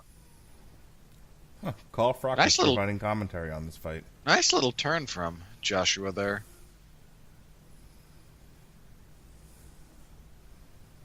What a stat. Klitschko has more knockouts than Joshua's completed rounds. That is a hell of a stat, actually. Which kudos to both men for that. Yeah. And again, you see Klitschko wanting to take the center, control the distance. He knows Joshua is the actual taller, longer fighter, so Vlad wants to dictate where this fight is taking place. It's a sound strategy. Yeah, there's a lot of battle with the lead hand going on from both guys. They're fighting for uh, punching lanes a little bit. Vlad immediately looked much better in this fight than he did against, uh, excuse me, Tyson Fury, where he was just puzzled, confused, and Banks didn't have any answers for him. Joshua obviously fights a much more orthodox style, so in, in that respect, it's almost a little easier to deal with because it's what you're used to. Yeah. The number of people who, especially very traditional fighters, just even if you're even if the unorthodoxy is kind of stupid, they just don't they just have no idea how to actually deal with it in real time is relatively high. So what I like Wow. about this is Klitschko's on his toes. He's he's using his footwork. He's bouncing around. You know, it's like I've watched so many fights lately, lately where the guy is just seems so flat-footed. They're both And up Vlad- on their toes. Vlad does the opposite of a Wilder here, in that when he gets in closer, the right hand creeps up closer and closer to his chin and cheekbone, especially when he jabs versus Deontay, who just drops it completely. We've seen that right hand of Klitschko pick off two good left hooks from Joshua already. Yeah, His defense thus far is quite sound. I don't think it's a fair Nice comparison right to, to play- the body. to compare the defense of Klitschko to Deontay Wilder, who has no defense. Eh, why not? They're both heavyweights. Boom. Ooh, that left to the body.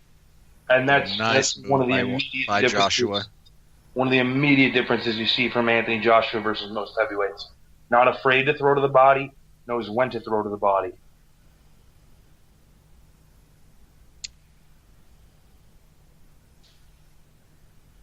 But again, Vlad, you know, he keeps his right hand up and he uses that left hand very similar to George Foreman.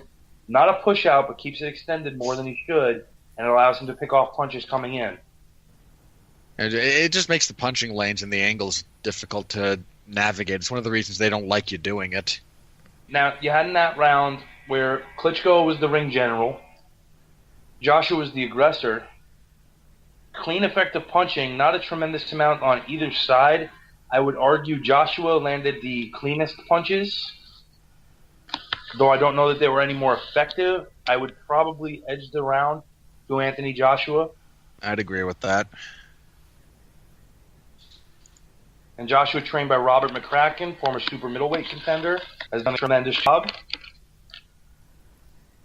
The corner of Vladimir, Jonathan Banks, Stitch Duran, and his brother Vitali. Uh, my feed keeps freezing. Uh, that's on you, man. Uh, Yeah. I don't know what it is. Yeah, Yeah, I no, saw the same picture. no, my my computer is just really slow. Uh, ooh, good right by Vladimir. He stepped right in and shot it over the top before Joshua got settled in. And the one thing with Vlad in the Fury fight that preceded this, he just didn't pull the trigger at any point because he was so confused. Here, he's much more active and much more willing, it seems, to engage. Which, uh, you know, we'll see how that works out for him. Joshua shoots a right hand short.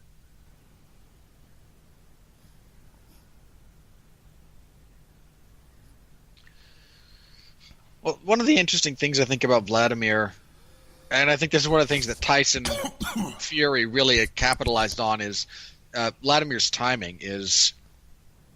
I don't want to say predictable, but he operates on a very kind of consistent rhythm, and disrupting that timing does kind of throw him off a little bit. And it's one of the things Fury did very, very well was just in the moments when Vladimir was you know not expecting a punch, not really thinking about it, it just stuff on the half beat. And yeah, I think mean, that's one of the things uh, Joshua's going to start picking up on as this fight goes on. Yeah, the herky jerky man won a fight between them where neither of them landed more in, than in single digits in any round. Um, again, visibly, it was one of the worst fights you'd ever see, but it was the kind of fight Fury needed to have to win.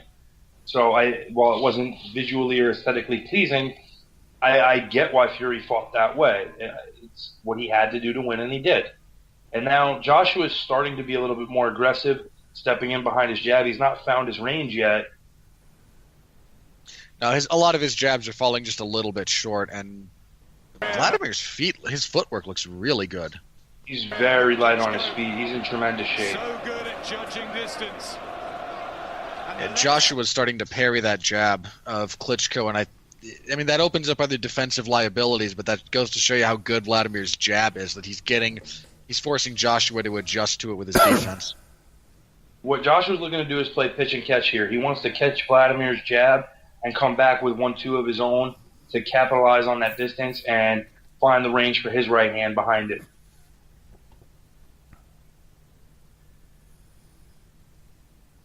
You know, these two sparred back, uh, I believe it was about four years before this fight took place for one of Klitschko's training camps.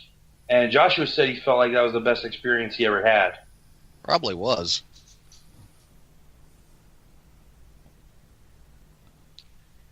Yeah, Joshua's really. It's weird. Half the time he looks, he, he has a really good sense of where he is in the ring, but then he finds himself in a position like this where Klitschko's ring generalship is causing him problems. Yeah, you're not going to find a lot of guys who are better at taking the lead and cutting and putting a guy where they want them to be than Vladimir, and that's the end of the round. I would argue that Vladimir had a better round there. It was said. Yeah, of, I'd go with that. I, I'd say we're around a piece. it was said of Klitschko in one of the uh, previous fights that I did see that there are some who are boxers and some who are punchers. Klitschko is a classic boxer. Yeah, that's very true. Well, you know, Klitschko came out at the tail end of the amateur program where what you call the European style was still predominantly it, where it was very much one two one two, use your distance, use your reach, one two one two, very seldomly throwing hooks, rarely throwing uppercuts, and rarely, if ever, throwing body punches. Um, the new Eastern Bloc style is very much different than that, as you've seen products like Lomachenko, Golovkin, and Kovalev come out of there and even now Gvozdyk, who is the new light heavyweight kingpin, another product of that. These guys are very different than that style of fighter. I looked up uh, Lomachenko's gold gold medal winning bouts the other night, just kind of on a lark, and good grief, that man is just so many levels above his opposition in both cases. It wasn't e- they weren't even competitive fights. Now we're seeing a lot. Oh, here we go with. Joshua. Mark, uh, thoughts so far? It's a very technical fight. I mean, you know, this is a, It's funny uh, when I think about what we just saw in the last time we watched the Deontay Wilder fight. What we saw then versus this. I mean, I, I can see why you're so down on Deontay Wilder. Yeah, You mean you have eyes? I'm just you know, I'm watching these guys do some classic boxing. I mean, they're they're not just winging hooks Um, they're not doing that that slapping that he does. They're actually trying, you know, looking for openings. Shote, Mark. Shote. Oh god. Yeah, Joshua's body work is a really interesting component to this because you you talked about Vladimir just coming from a lot of the headhunting school of thought, and it's starting to show a little bit as the fight goes on. The only thing he goes to the body with, I think, is his jab, which occasionally will dip down to the chest. Whereas Joshua, if he, uh, depending on the angle that Vladimir's taking, he'll swing a right to the body as uh, Vlad's exiting the angle. You can watch, like Vla- Vladimir Klitschko kind of bouncing around the ring is kind of fun to, to watch. I mean, granted, back a few years ago, you know, he his style bored me as a as a viewer, but now just kind of watching for the technical aspects, I love watching his footwork, and the way he the way he shifts his shoulders. There's, there's, so- there's such nuance to his boxing style. It's beautiful. Honestly, this was the best Vladimir Klitschko that had come out in years because he was fighting the best level of opposition he had seen in years. Bit of a push there from Joshua, and his left hook falls a little bit short. Oof, look at that right. And Vladimir took notice of it because he immediately circled in the opposite direction. Yeah. Double jab by Joshua. And now Joshua has been doing more work taking the center of the ring away from Vladimir and making him uncomfortable. Yeah, as a direct result, you can see anytime Vladimir finds himself in a spot he doesn't like, he's lunging forward to clinch and try to reset his position in the ring. Which, in fairness, is not the worst idea in the world. God, how did I go through 12 banquets like that? You you knew you were going to watch a Deontay Wilder fight. Probably right. Yeah, now yeah, now Vladimir's getting back to the center of the ring. Cage, excuse me, ring. He's the one kind of pushing things forward. You said you cleared your evening for this. Did you actually have potentially a hot date tonight, or what? I wouldn't say a hot date, more like I could have gone and seen some local bar band or something. Oh, Interesting round. I mean, Yeah. that might be a draw round, but I'm leaning a bit towards Joshua. It's hard it's hard to pick one there where there wasn't anything definitive one way or another. I don't know. I think Joshua landed uh, more heavy hands in that round than Klitschko did, so I would have to agree that that one goes to Joshua. Uh, I, again, like that's a round that I don't disagree with, like a 10-10. What we're seeing is a very even keel fight right now, where each guy's had their moments doing what they do best, and nobody's really been able to be authoritative one way or another to change the momentum enough to dictate the fight as a whole. I mean, maybe you give that round to Klitschko if you're in favor of awarding a round to somebody who makes the other guy miss more often. But like I said, I think Joshua did more damage that round than Klitschko did. You know, ultimately in a round like that, the main component. Oh! oh, good right. that hand. right oh. from Klitschko. Best punch of the fight, and Joshua is definitely a little bit bothered by that. Yeah, Yeah, no, his hands immediately went up. It comes down to who would you have rather been in that round.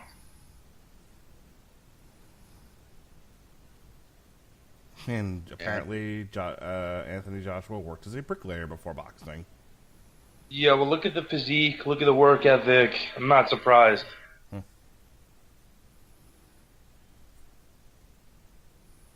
And Joshua very much on the alert now after that solid right hand from Yeah, Klitschko. he's he's being very he's on full on like counter mode uh, with his defense first at this point. And And there's his right. But Mm. Klitschko shoulder rolled with that rather nicely actually. Took a lot of the sting out of that. he did while circling in that direction. It was a good defensive move. Yeah, Joshua's kind of starting. Anytime they tie up, Joshua's kind of grabbing over the gloves now. Just, I don't know if he's just trying to prolong it or if he's trying to sap a little bit of the energy from the arms of Klitschko. But That's what you want to do. You want to try to put weight on the other guy as much as you can, especially as a heavyweight, and just take away what you can. He's, he's David Fields is your referee. David Fields is a big referee. That's why he gets a lot of these heavyweight assignments. You see a double jab from Joshua. He's a hard guy to get the blind side of. I feel like it was the Potemkin fight, uh, Povetkin, sorry, Povetkin fight with Klitschko, where Klitschko every other punch was clinching. Yeah, it was. probably. No, it was, and he got points deducted for it eventually. And then he finally took it to Povetkin late, but Nice a good kidney right hand. shot. Good right hand to the body from Joshua. catching Klitschko on the exit. Yeah, that's the danger of the shoulder roll is you do really expose your kidneys and kidney punching is illegal technically, but if you can get on the other side of the ref and you can swing it to the body.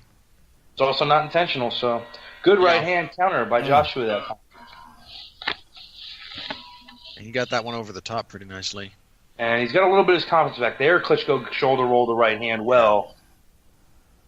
So And Joshua up goes on back to the body with the left. So so funny. Klitschko keeps dropping that left. I mean, he he eventually brings it up where he's anywhere close to being hit, but or uh, when he wants to use it. But I, I would just I every time I watch him do it, it both makes me laugh and frustrates me at the same time. It's like, come on, keep your hands up for fuck's sake. There's, look, there's a viable there's a viable strategy that goes along with having your hand in that position. It- It's like we talked about with his brother, where his brother would lull people into these false senses of security by keeping his hands at waist level. But Vitali was so deceptively quick and put combinations together so well that he could do it and get away with it. Right. And a Bit of a left there from And I get Joshua. that. I get the taunting aspect to it. It just, as a fan, it's like, all right, you know, knock it off. and that was a Tom, good and look, man, Tommy Hearns made a career out of having his lead hand that low. I mean, you can go back to the days of Gene Tunney, and Gene Tunney True. carried his hands routinely waist level, but he was such a good boxer and so deft that you know making other guys miss that he was able to do it and maintain it. It was a good style for him. Not everybody can do it, and of course, when you're talking guys who weigh in excess of 250 pounds of solid muscle, it's a little bit riskier than normal. There was a good right hand from Uh, Vladimir. yeah, we get the replay of that right. Yeah, I mean, the only out. guy who the only guy who really made Tunney kind of pay for that style. I mean, apart from the Harry Greb loss, would have been a bit of the the Dempsey rematch. Sure, and he, you know, he did catch him along the ropes, got the hands up, dropped him, but you know, of course, e- even long count aside, Tony would have gotten up. He just maximized the use of that count as much as he could, Yeah. and did I- drop the following round. Yeah, that was a quick count. Sorry, I might be thinking of a different round from that fight. Ooh, Here we are, Joshua round five, that left. Roadhouse. Oh, he's coming after it. us. There we go. Oh, Josh- Joshua's Josh- mad. Top. Oh, look at the look at We the swarming. round five, and apparently something a switch just went off in Joshua's head. Joshua met Klitschko directly in the Oh, center. that left. Take it. Oh, good. Left hook. Seri- Oh, Oh, and down goes Klitschko. Look at Wow. How can you stop that? He was on on a single, bro. That was- a bad MMA joke, but that was a Oh. hell of a flurry from Joshua. Strategically started off with both men trying to take the center of the ring. Joshua let his hands go first, scored clean, did not let up on what he saw as an opening, kept that same distance, maximized it, dropped Klitschko. Perfect strategy from Joshua. and there's a left big left hook. hook. and he needs to put it, he needs to keep his foot on the gas. He also needs to cut Klitschko off because Klitschko's really, really good at circling uh, and Yeah, using Jo- Joshua's ring craft when he's flurrying is not terribly impressive. No, he he- flurries well with the hands, but his footwork in these circumstances is not great. Uh, but like, as I said before, Klitschko is so good at making you miss. him. Ooh, well timed left by Klitschko there. And again, you're talking Klitschko's had more knockouts than Joshua's had rounds. Let's take that into consideration. Joshua clearly a bit hurt by that hook. Good right hand again by Klitschko over the top. Klitschko's gotten him to. oh, that was dirty. Slid Klitschko, into a headlock, not, turned it into a left hook. Klitschko Yep. not above a little bit of dirty boxing, especially when he's you know getting touched. Where's He, that uh, cut on with Klitschko? Is that under the eye? It is under the eye, and it looks like Vladimir worked a little bit with Jens Pulver for this fight. Love you, Jens. Oh, Good that right left. Oh, yeah, that, Left hand, Klitschko felt that one. Now Klitschko's getting. Oh, the uppercut. Uppercut. He ducked right into it. Oh, Yeah, he Joshua's hurt now. Jo- Joshua has taken a look over a queer street and decided if he wanted to walk down it. And we got another clinch situation. And yeah, Joshua, Joshua's paying for that flurry at the start of the round right about now. just Yeah, with his, he's with his sucking gas tank. He's sucking wind. Uh, look at Vladimir Look at trying to fight admirably in the clinch, something that's never been his strong suit. Yeah. Doing Mhm. uppercut inside. I think he'd be better off working inside than tying up, but it's not, again, it's not something he's worked on extensively and feels comfortable with. Good, good Oh, right look at hand. that. landed just short. by the way, that uppercut on the inside was nice. That sliced and diced him right up the middle. Yeah. Another, Another. right uppercut. Yeah, Joshua's Joshua's guard is a little bit wide with his elbows, and Klitschko's starting to key in on that and come up the middle with that uppercut. Yeah, that's to say, And he's, again, you're, you're seeing Klitschko score with punches he's not overly adept with. Klitschko's a one-two type of fighter. Now he's landing uppercuts and left hooks. He's out of his wheelhouse, but he's doing well with it. And when he starts doing well with that stuff, you have to worry about that because now he can go back to what he does best. especially because Anthony Joshua's had nothing for those uppercuts. Yeah. I mean, he literally ducked right into one. And tall fighters usually make good use of the uppercut. Vladimir is an exception. His brother was exceptional with the lead Yeah. hand uppercut, but Vladimir made good use of his rear hand. And this is after being dropped in the same round. I would I would actually score this a 10-9 round despite the knockdown because of how strong Vladimir came back. I would agree with Uh, you. there, yeah, I wouldn't disagree with that too much.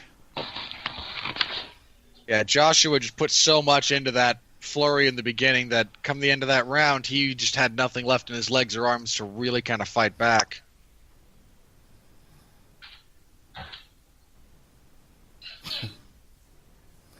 Took a breath there when he got up.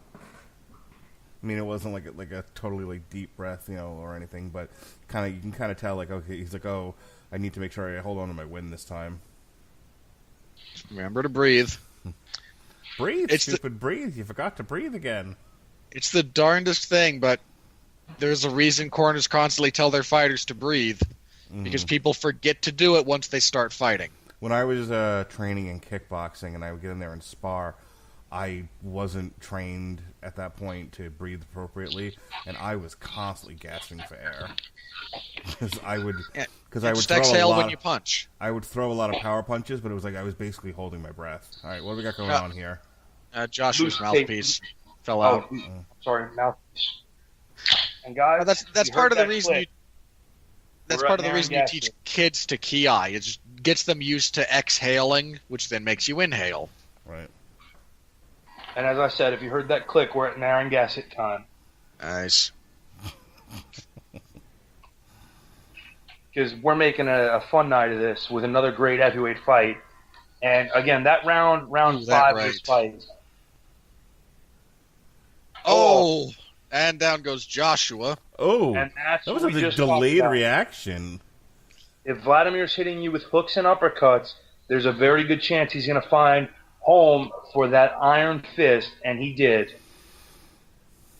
And Joshua's hurt. He's not all the way he's there. still hurt. That was one that like shocked his nervous system because he kind of just went straight up for a second, then fell on his ass. Yeah, he was he was not in a good spot there. I've been hit with those shots that you have the delayed reaction to. You can't get right for about another 30 seconds after that. It's, it's, It's it's it- terrible. Yeah, your body is in complete non-control. No matter what you try to do, everything is on a delay for a good little while. So that's why they tell you don't try to fight back. Grab, clinch, do what you have to do. Tie up, knee. hold on, recover. Yeah, I mean that's when you see people do the you know the the chicken dance. That's what that is. Vladimir with a good right hand inside. Oh, nice chopping right. Now, this is the one time where I would tell you the one missing aspect of Vlad's game is his body punching. He would be Yeah. so. Look, look at Joshua's feet. Joshua is his legs are gone for the moment. And I get that Vlad's a big guy leaning over him, but to see him stutter around the ring like that, if Vlad would put some body work in, there's a very good chance he could drop him again. Yeah, and instead he's just doing a lot of headhunting, and it's It, it's to me the one crucial difference between himself and his brother. His brother was not afraid to throw body punches, even if it meant getting hit in return. uh, Vitali. Yeah, Vitali would tear your ribs to pieces. And again, he's missing wildly over the top, and he's not throwing in combination. He's looking for one big shot to hurt Joshua again.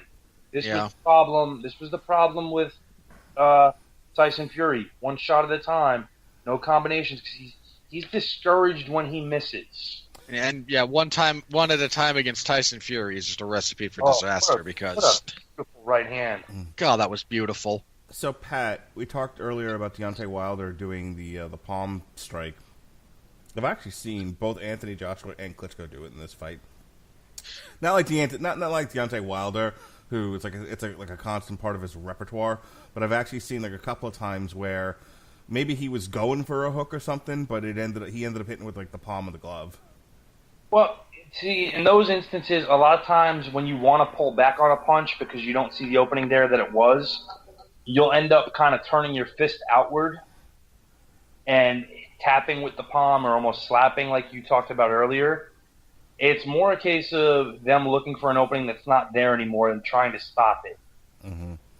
Well, You can't once once you commit to that, especially if you're throwing a power shot, very hard to stop it without actually throwing the full shot. You try to restrain it and just pull back a little bit on it. But I, I will tell you, it's actually worse to do that than it is just to land the shot on the gloves or the shoulder or what have you. It takes a lot more energy to stop that. All right, on the commentator card, they've got uh, Joshua up by one point over Klitschko, 57-56 here. Well, in they went with round they went with a seven. 10-8 round. They went with a 10-8 round five for Joshua rather than the 9-8 that we all kind of seem to agree on. Oh, Uh, and and. Josh and Klitschko clearly had the 10-8 in the sixth. Yeah. So, so for us, I mean, I, I think we all agreed on a 10-9 round and the the knockdown round initially for Joshua when Klitschko roared back. But the Klitschko 9-8, but knockdown, the Klitschko knockdown round was more a dominant round for Vladimir, so that would be a 10-8 round on our cards. See, I think we'd have actually a Klitschko up a point or a draw. I, I believe it's a draw on our cards right now. Because thus far, we've actually been unanimous on every round, shockingly. And we don't get paid for this, folks. Although I will tell you, my night has been sponsored by uh, Coors Banquet because a hard day deserves an old school hard beer. And uh, Narragansett presents Del Shandy, the refreshingly different beer sold on merit. You know, Klitschko keeps sneaking in these little like back fist or hammer fist strikes. He's he's always done that with his left hand. He's always done that, and it's it's it's not uncommon among especially heavyweights to do that. But because Vlad is such a heavy ham-fisted guy, he knows what he's doing. He's irritating you every time he does it, and hurting you a little a little bit when he does it. Not hurting you where he's going to knock you out, but you're feeling it and you're getting discouraged by feeling it. Yeah, Joshua started talking to him this round. Which is Uh, pretty bold considering the kid's in his 19th professional fight against the most dominant heavyweight active right now. Uh, it We a lot of balls on this on the part of Joshua. We also don't know how good uh, Klitschko's English is. Uh, it's Good pretty enough. He's banging Hayden Panettiere. Yeah, Klitschko's uh, both of them have pretty darn good English at this point. Yeah, Klitschko's jab is again still kind of just the tail of this round, if nothing else. And Joshua's done very well to just be defensively responsible and kind of cool off and get back into this and slow Yeah. Klitschko's momentum. Gets a little bit of a left hook there. What was the feedback on this fight from people? Did they did, were they satisfied with the amount of action in the fight, or was this kind of another yawner for people? No, this is Anyone who complains about this fight is a moron. this was looked at as one of the best heavyweight fights in a long time, and I think you've seen why so far. You, Oh, you got knockdowns. There is a high level of technique in certain respects. With action, it's it's a very satisfying fight on every level so far to me. Yeah, no, I think if you're looking for some classic heavyweight boxing and you know technique and whatnot, I think you would be hard pressed to find another fight better than this hey, one. look, it's Deontay Wilder. Who's They, about to? they put this go- idiot on commentary. to, Well- look, the theory was he was going to fight the winner, but Yeah. because Deontay Wilder will never fight anyone who's any good, that never actually came to fruition. But the thought was, yeah, he'll fight the winner of this fight in the big heavyweight unification bout, and then he sees what is about to happen over the next few rounds and decides, you know what, no thanks. He's basically, I can't beat either of these guys. Well, I should stay away. Clearly, I mean, you couldn't even really beat Tyson Fury, and then he uh, again had to like pay off with some judges for that decision. And again, Mark and I did the commentary on that fight. We gave Wilder what three rounds. Yeah, You were generous. it was much later in the fight when Tyson started to slow down. It And was- here we Vladimir opening up. Coming forward, another clinch. Vladimir is 12 and 1 with 7 KOs against unbeaten opposition. The only one would be his loss to Tyson Fury. Bit of a left hook from Joshua there. Yeah, Joshua seems to have caught his second wind here finally. It's a funny thing about getting knocked down and not getting finished immediately after. There's this sense of boldness in you that emerges, and you feel like this guy couldn't pull the trigger and finish me. I can come back and win this. Especially when you've already dropped him. Yeah, Joshua avoids a right hand there, starting to get his jab going again. Nice left And- hook there from Joshua into the clinch. immedi- immediately, Vlad's response is to tie up on the inside. Vlad does not want to fight on the inside, it appears, at this point.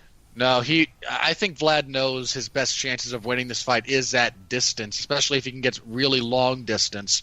And he He wants to be- again. He wants to be all the way out or all the way in. I mean, because any middle distance seems to be Joshua's. I mean, Joshua's punching power is fairly tremendous. I mean, look at the size of that man's shoulders. And remember, he's also six six with like a 77 inch reach. Now Vlad's backing him up again with that jab. Fainting, but Vlad Vlad's not up on his toes like he was. There's No, definitely he's- some wear and tear there. He's flatter for sure. He's all, his Yeah. left eye also is all messed up. There's a lot of Vaseline hanging off of that. That more than It is Accumulated puffed and swelling, damage. yeah. I, I'm I'm surprised Joshua hasn't gone back to it more. Quite frankly, because Well, there's a giant target there. Ooh, For him, nice ride from Vlad. For him to throw that right hand, he's going to have to put himself in line for Vlad's right hand, and I think at this distance he wants to avoid that. Maybe in close he'll look for it, but Vlad's Yeah. right hand at distance is what got him in trouble in the first place. So he's going to Yeah, be he- respectful of that punch. He's going to look for middle distance engagements more than you know long range. Boy, Joshua's getting a little bit off balance with his jab, putting a lot more weight onto his front leg. He's loading up. He wants to take advantage. He wants to score inside hard with that lead hand and set something up for later. He wants to get that initial shot off on Vlad to get his respect. But now Vlad pushing back with the jab now. Now he's a little more mobile. Now he's a little more up. God, Well, his jab is so good. Look at look at Joshua push forward with his jab, take the center away. That's impressive. Yeah, it's the last last minute statement in that round to go. You know, I'm still here and I'm still I'm not going away. We are moving into round nine, I believe. And Hayden there we see Panettiere Hayden. Panettiere, who is mar- uh, they were uh, they've they've married since I believe, but at the time they were just engaged. Yeah, she's a sweetheart of a gal too. I've never met her. I couldn't comment. Met her and Vlad together. Tremendous people. I have not seen her in Oh. anything since she was in one of the Scream movies. God, that is a Heroes? gnarly cut. Well, I just got a good look at that Vlad- cut on Klitschko, and that's in a bad spot.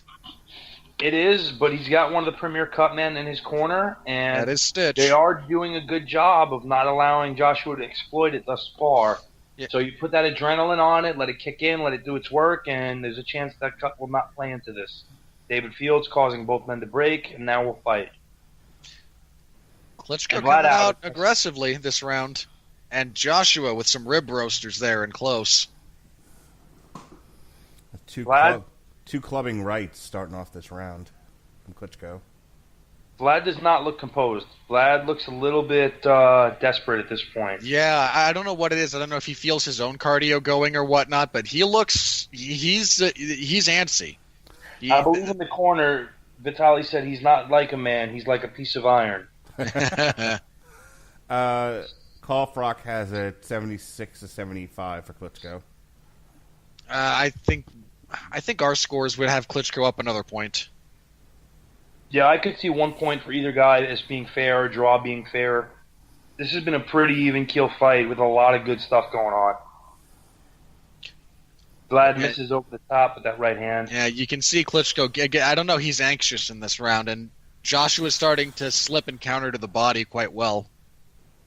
Oh, good jab inside by Klitschko as Joshua getting in. Right hand over the top. Yeah. Nice stuff from Klitschko there and close. Joshua tucks one into the body there while they're all clinched up. But Yes. again, I think Vlad doing good work in the clinch, even though he's not comfortable with it. I think it's something he should look to more. He's falling short with his punches at distance. Work in the clinch because you've done well with it. good left Counter left from Joshua, yeah. It just got picked off by the forearm, but it was good. It was a good punch. Caused Vlad to have to reset and back out. And it got him moving. It got him out of the corner.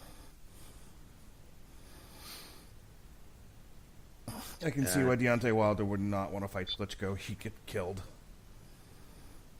Oh, good right from Joshua and close. I mean, either of these guys would just run him over. I mean, let's let's be honest.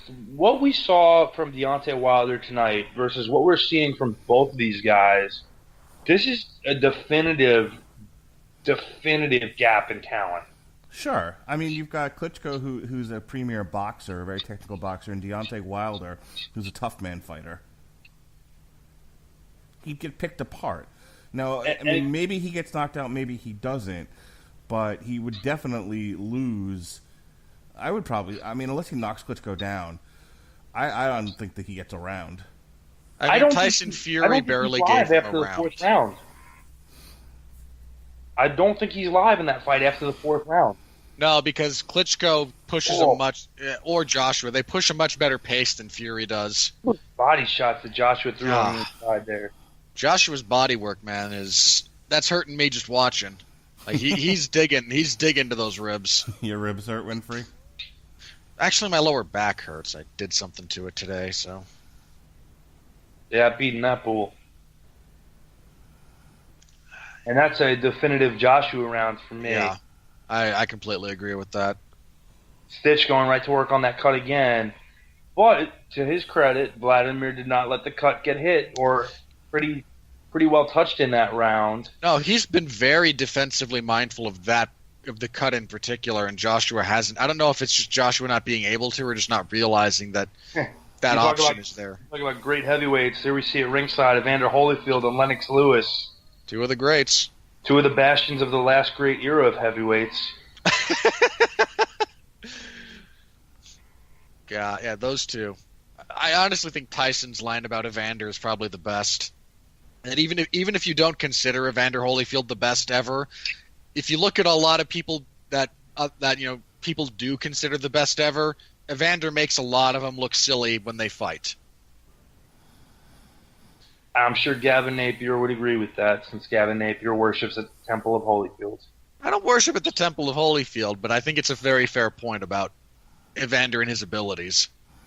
All right, we are in round 10 here. Two more rounds from- to go after this. Mark, who are you favoring right now? Uh, Klitschko. Is there Josh- anything? Is there anything you think that Klitschko could be doing that he's not to really seal this fight up? Um, well, I, I agree with you. I think he needs to do a little. le- I think he needs to be working inside. Uh, I think he needs to. I left the body. See, when they clinch like that, he's just holding. What he needs to do is he needs to be punching at that time. He needs to be good counter right there. in. Yeah, the rule is if you're in a clinch and you have one hand free, you are absolutely allowed to fight with that hand. Right. So there was his right hand right there that he could have been using to put some hooks into the body or you know, even to the head. You know, to kind of touch him, stand back, let let your let your hand go. But he's just holding him. Yeah. It's a pretty. The lack of clinch sophistication was always kind of a big knock on Vit- on uh, Klitschko. And, and Nice again, it's that, jabs. It's that system he came out of that discourages that type of fighting. Well, the amateurs discourage clinching generally, and again, his style in particular. And on top of that, who he trained with, Emanuel Steward, does not particularly favor his guys to be fighting in that area. Man, those those body shots from Joshua, man, he's swinging that right to the body. He's pretty clearly setting up the right to the head uh, by see- showing that look. I don't see any heavyweight who works to the body the way Anthony Joshua does. Not who's any good. Well, he's back on his toes again. At least he was. And Klitschko Now- going for the guillotine. Now you see Klitschko throwing a, at least something underneath. That's what Yeah. he needed to be doing, like Mark pointed out. Commentary. I I think it was somebody on commentary just said, "Yeah, you want to do that when the ref can't see that." I think it was Wilder. Yeah, well, Vlad's got his okay. bounce back in his step, but Uh, and he, oh, okay, good he thought about it. But yeah, he thought about a rabbit punch there, and he could have he could have landed a good one. But the ref was right there and would have called him on it. Yeah, the rabbit punches are hard when you're a heavyweight. The kidney shots, the hip shots, not so much. The rabbit punches, yeah, they're gonna see that. Couple of rights there to the body and close from Joshua. Yeah, he's I- I- breaking he's breaking down the posture of Klitschko with those body shots, and It's still pretty good, but ooh, oh, good that was right. ugly. You see Vlad a lot more hunched over than he usually is, leaning in. Yeah, he's worried about his ribs. Uh, good right from good right from Klitschko there at the end. I'd still kind of give that round to Joshua, actually. I think it's a difficult round to score, and again, for me, it comes down to the the aspect of who would I have rather been in that round, I'd rather that's let's just- go. and I'd have rather been Joshua. But yeah, Uh, that's that, that's a close round. And that that uh, you know I don't agree with everything or anything Max Kellerman says, but that's the one thing I think he's always gotten right on commentary is that if you get into a round where you have a very hard time, Oh, that four! That was a forearm from Klitschko. The way Joshua leaned into it, that was gnarly. And he caught glove and forearm there. That was Yeah, a that that is an unhappy punch to eat. Oh. But I think the one thing Kellerman has consistently been right about is when you do get into that close round where you have a hard time scoring it, pick who you'd have rather been in that Oh, round. that right from oh, Joshua. Joshua with the right hand over the top, and At Vlad the is hurt. left, Vlad is hurt. Left hand, Vlad is Vlad's legs are not there. He not there at all. up. And Joshua stalking him a little bit. Again to the body. Good body work when the guy's hurt. Solid fundamental. That's the difference between when Klitschko had Joshua hurt and now. Joshua's willing to go to his body. He's stalking, going down, going up. There's some pretty nice defensive movement there from Klitschko, considering he's still a little wobbled to have his legs still under him like that. He's, he's shuffling with the punches. He's moving his head, moving his upper body, moving his chest. And Joshua now kind of cooling off, letting him off the hook a little bit, or so we think. Vlad is not all the way back yet. He's not attacking, which should let you know that he's not really back in the saddle. That was a That good left hand. hook and Oh close. my god! Look at that. That was a wicked left and close. That was. I'm impressed with Klitschko's ability to, you know, he. does- Klitschko's chin is pretty underappreciated. Yeah, I was gonna say he's taking some hard shots. Oh, that Joshua. uppercut. Oh Jesus Christ! That was another one. That one's gonna. Klitschko's on Queer Street. Down he goes. Yeah, I was gonna say he's gonna need to see his chiropractor on that one. His fucking head got knocked loose. Vladimir is in a lot of trouble. He right is on like he, he's rounding the block on Queer Street. He is not in a good His legs spot. are crossing as he walks forward to David Fields. I don't. I might have stopped that. fight I'm right I'm with you, man. I might have stopped the way he was w- moving. Hmm. I don't and like the way- with a right. I don't like the way his head moved when he got hit by that. I mean, that looked like it like Along the wobbled. fence. Boom, boom, boom. Down he Yeah, goes oh, fuck. again. Yeah, you it stop. Wow, and they're gonna let this go. Hang on. I can't remember if this is the final. Oh, Klitschko says he's okay. Wow. 'Cause Uh, I've seen, yeah, I've he's seen gonna- fights when you get knocked going. down twice like that in a fight, and you look that out of it. They stop the fight. Well, He he's he's still t- he's still engaging with the ref. He kind of walks sideways to David Fields. Yeah. And Joshua is not going to let him off the hook this time. No, you gotta. Cutting- better Just job of cutting off There's the in run. the corner you gotta and press. body head, body head. One, two, three. That's it. There you go. Uh, Okay, now we're stopping it. Wow, with one round to spare. Good for you, Anthony Joshua. And yeah, you wonder why Deontay Wilder's ducking this guy? No, I'm not wondering at all. Why do you ask? All right. So what was that? A TKO? Okay. Yeah. That was a TKO in round 11. All Standing right. TKO. He was down on the official scorecards, I think. Yeah, I would probably say so. All right. Well, that was fun. Uh, we we definitely made a night of it. I think it's time to call it a night.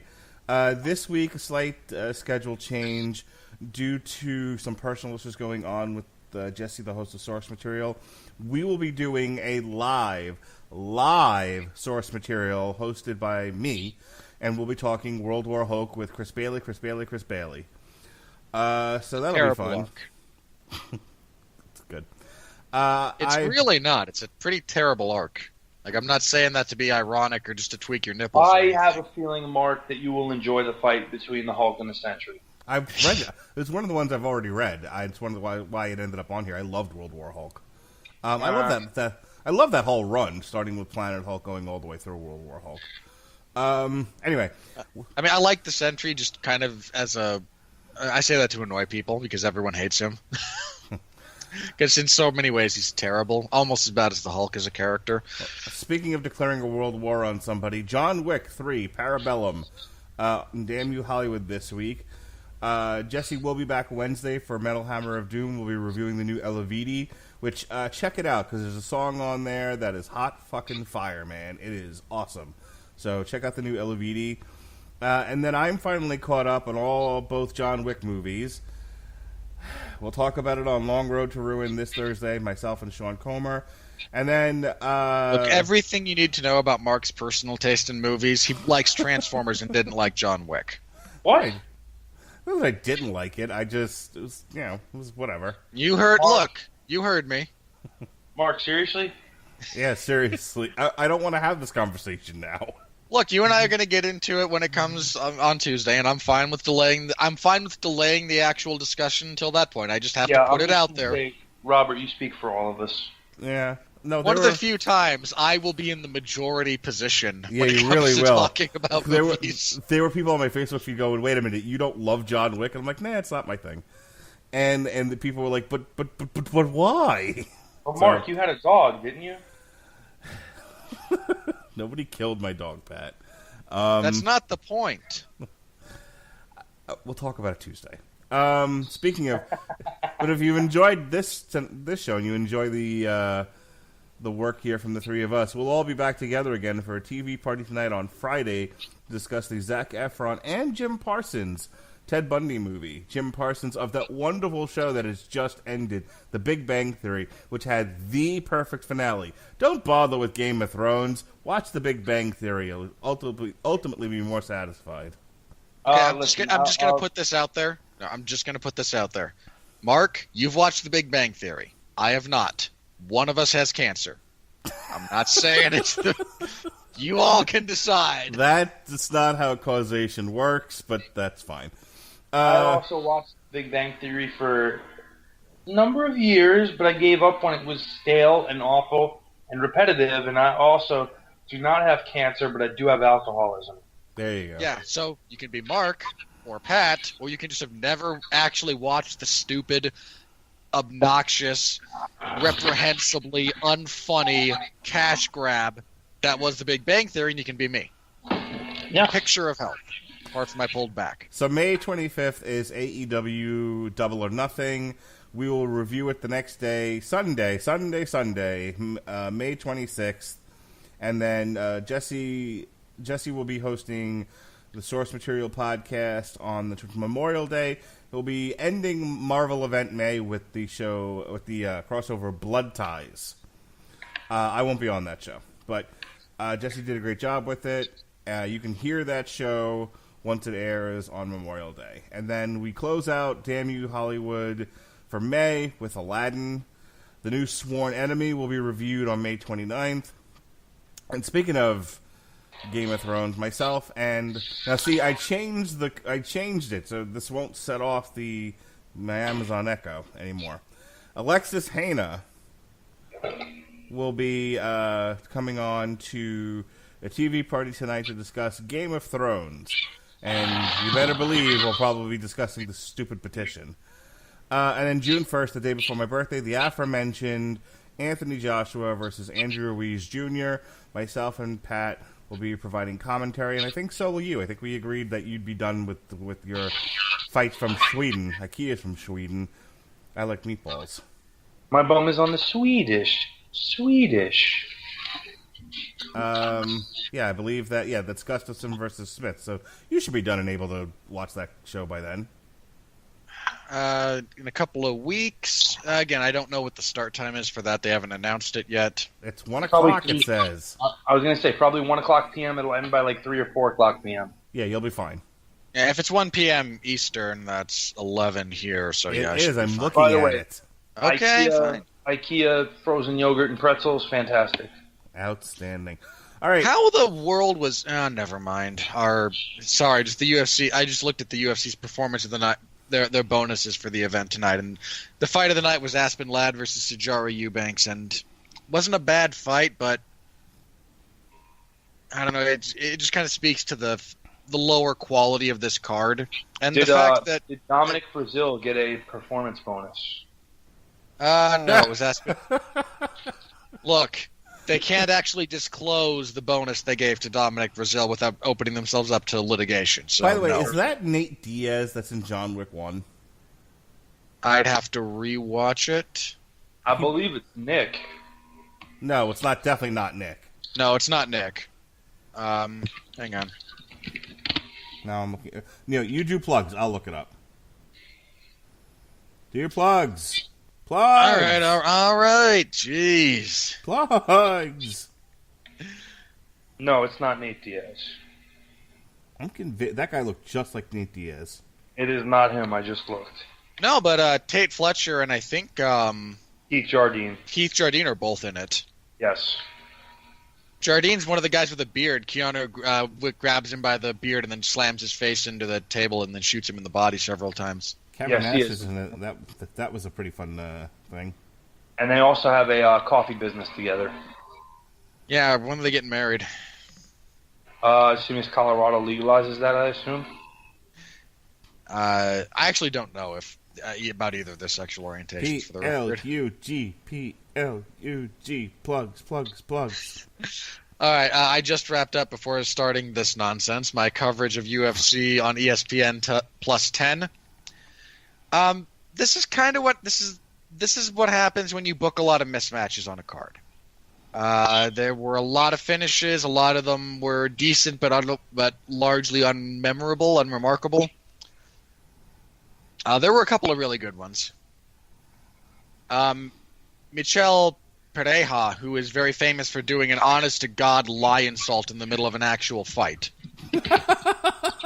this is you think I'm joking. This is not a joke. He knocks the guy down and decides the best thing to do is to jump onto like halfway up the cage, put his hands on the top, and then backflip onto his opponent. Actual was- thing he did.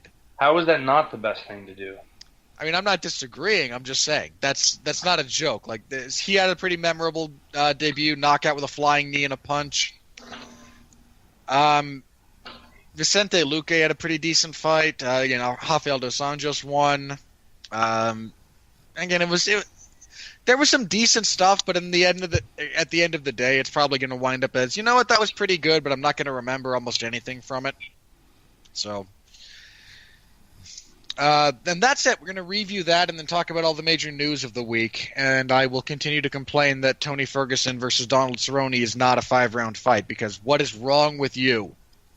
Give those two maniacs five rounds. I mean, I don't, think Tony Ferguson will need all three rounds to get the win, but just the principle.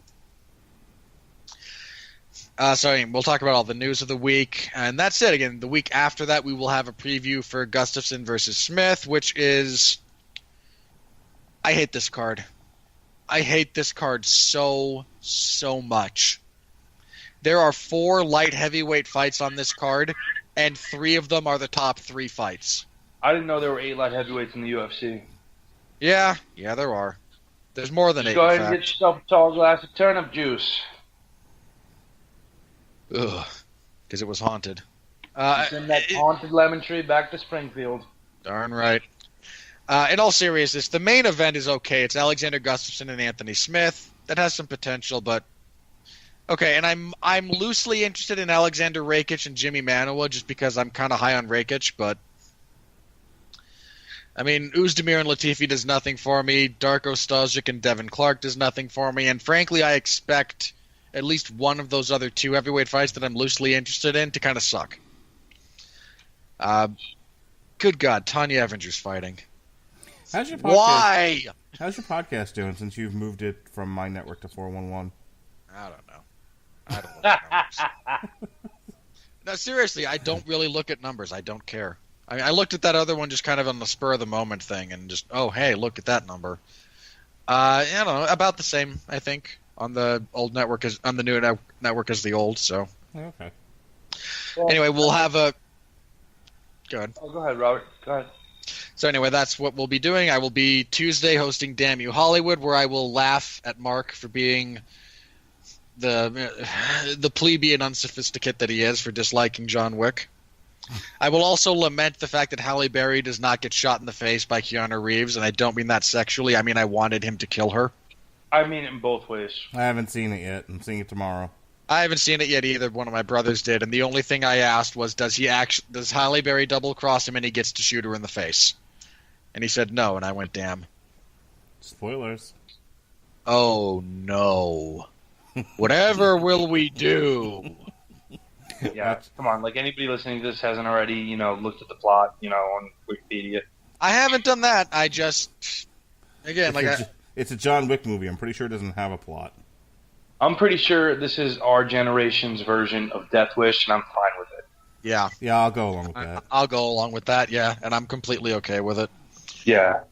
I mean, So- I, I I just I love the the action sequences in those movies. It's one of the most pure adaptations of martial arts to and implementing legitimate deadly weaponry that you will ever see. Which I get that's the attraction, and if that's the kind of thing you like, that's great. It's not my thing, as I said. When I when you know when I see somebody killing you know this many people in a movie, I usually like it to be a monster, not a guy. Not He not, is a monster. Did you know Yeah, that? He, he is a monster. yeah. He's Look the at Ted boogeyman. Bundy. Baba Yaga. But what was it? Baba Yaga. Baba Yagu. Baba Yaga. Yeah, but no, no, Baba no. O'Reilly.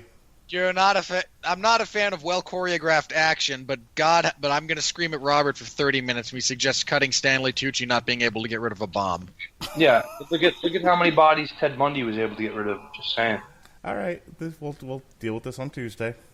Right. So uh, moving forward, uh, as you've heard, the three of us will get together again this coming Friday to review the Netflix original film on the aforementioned Ted Bundy.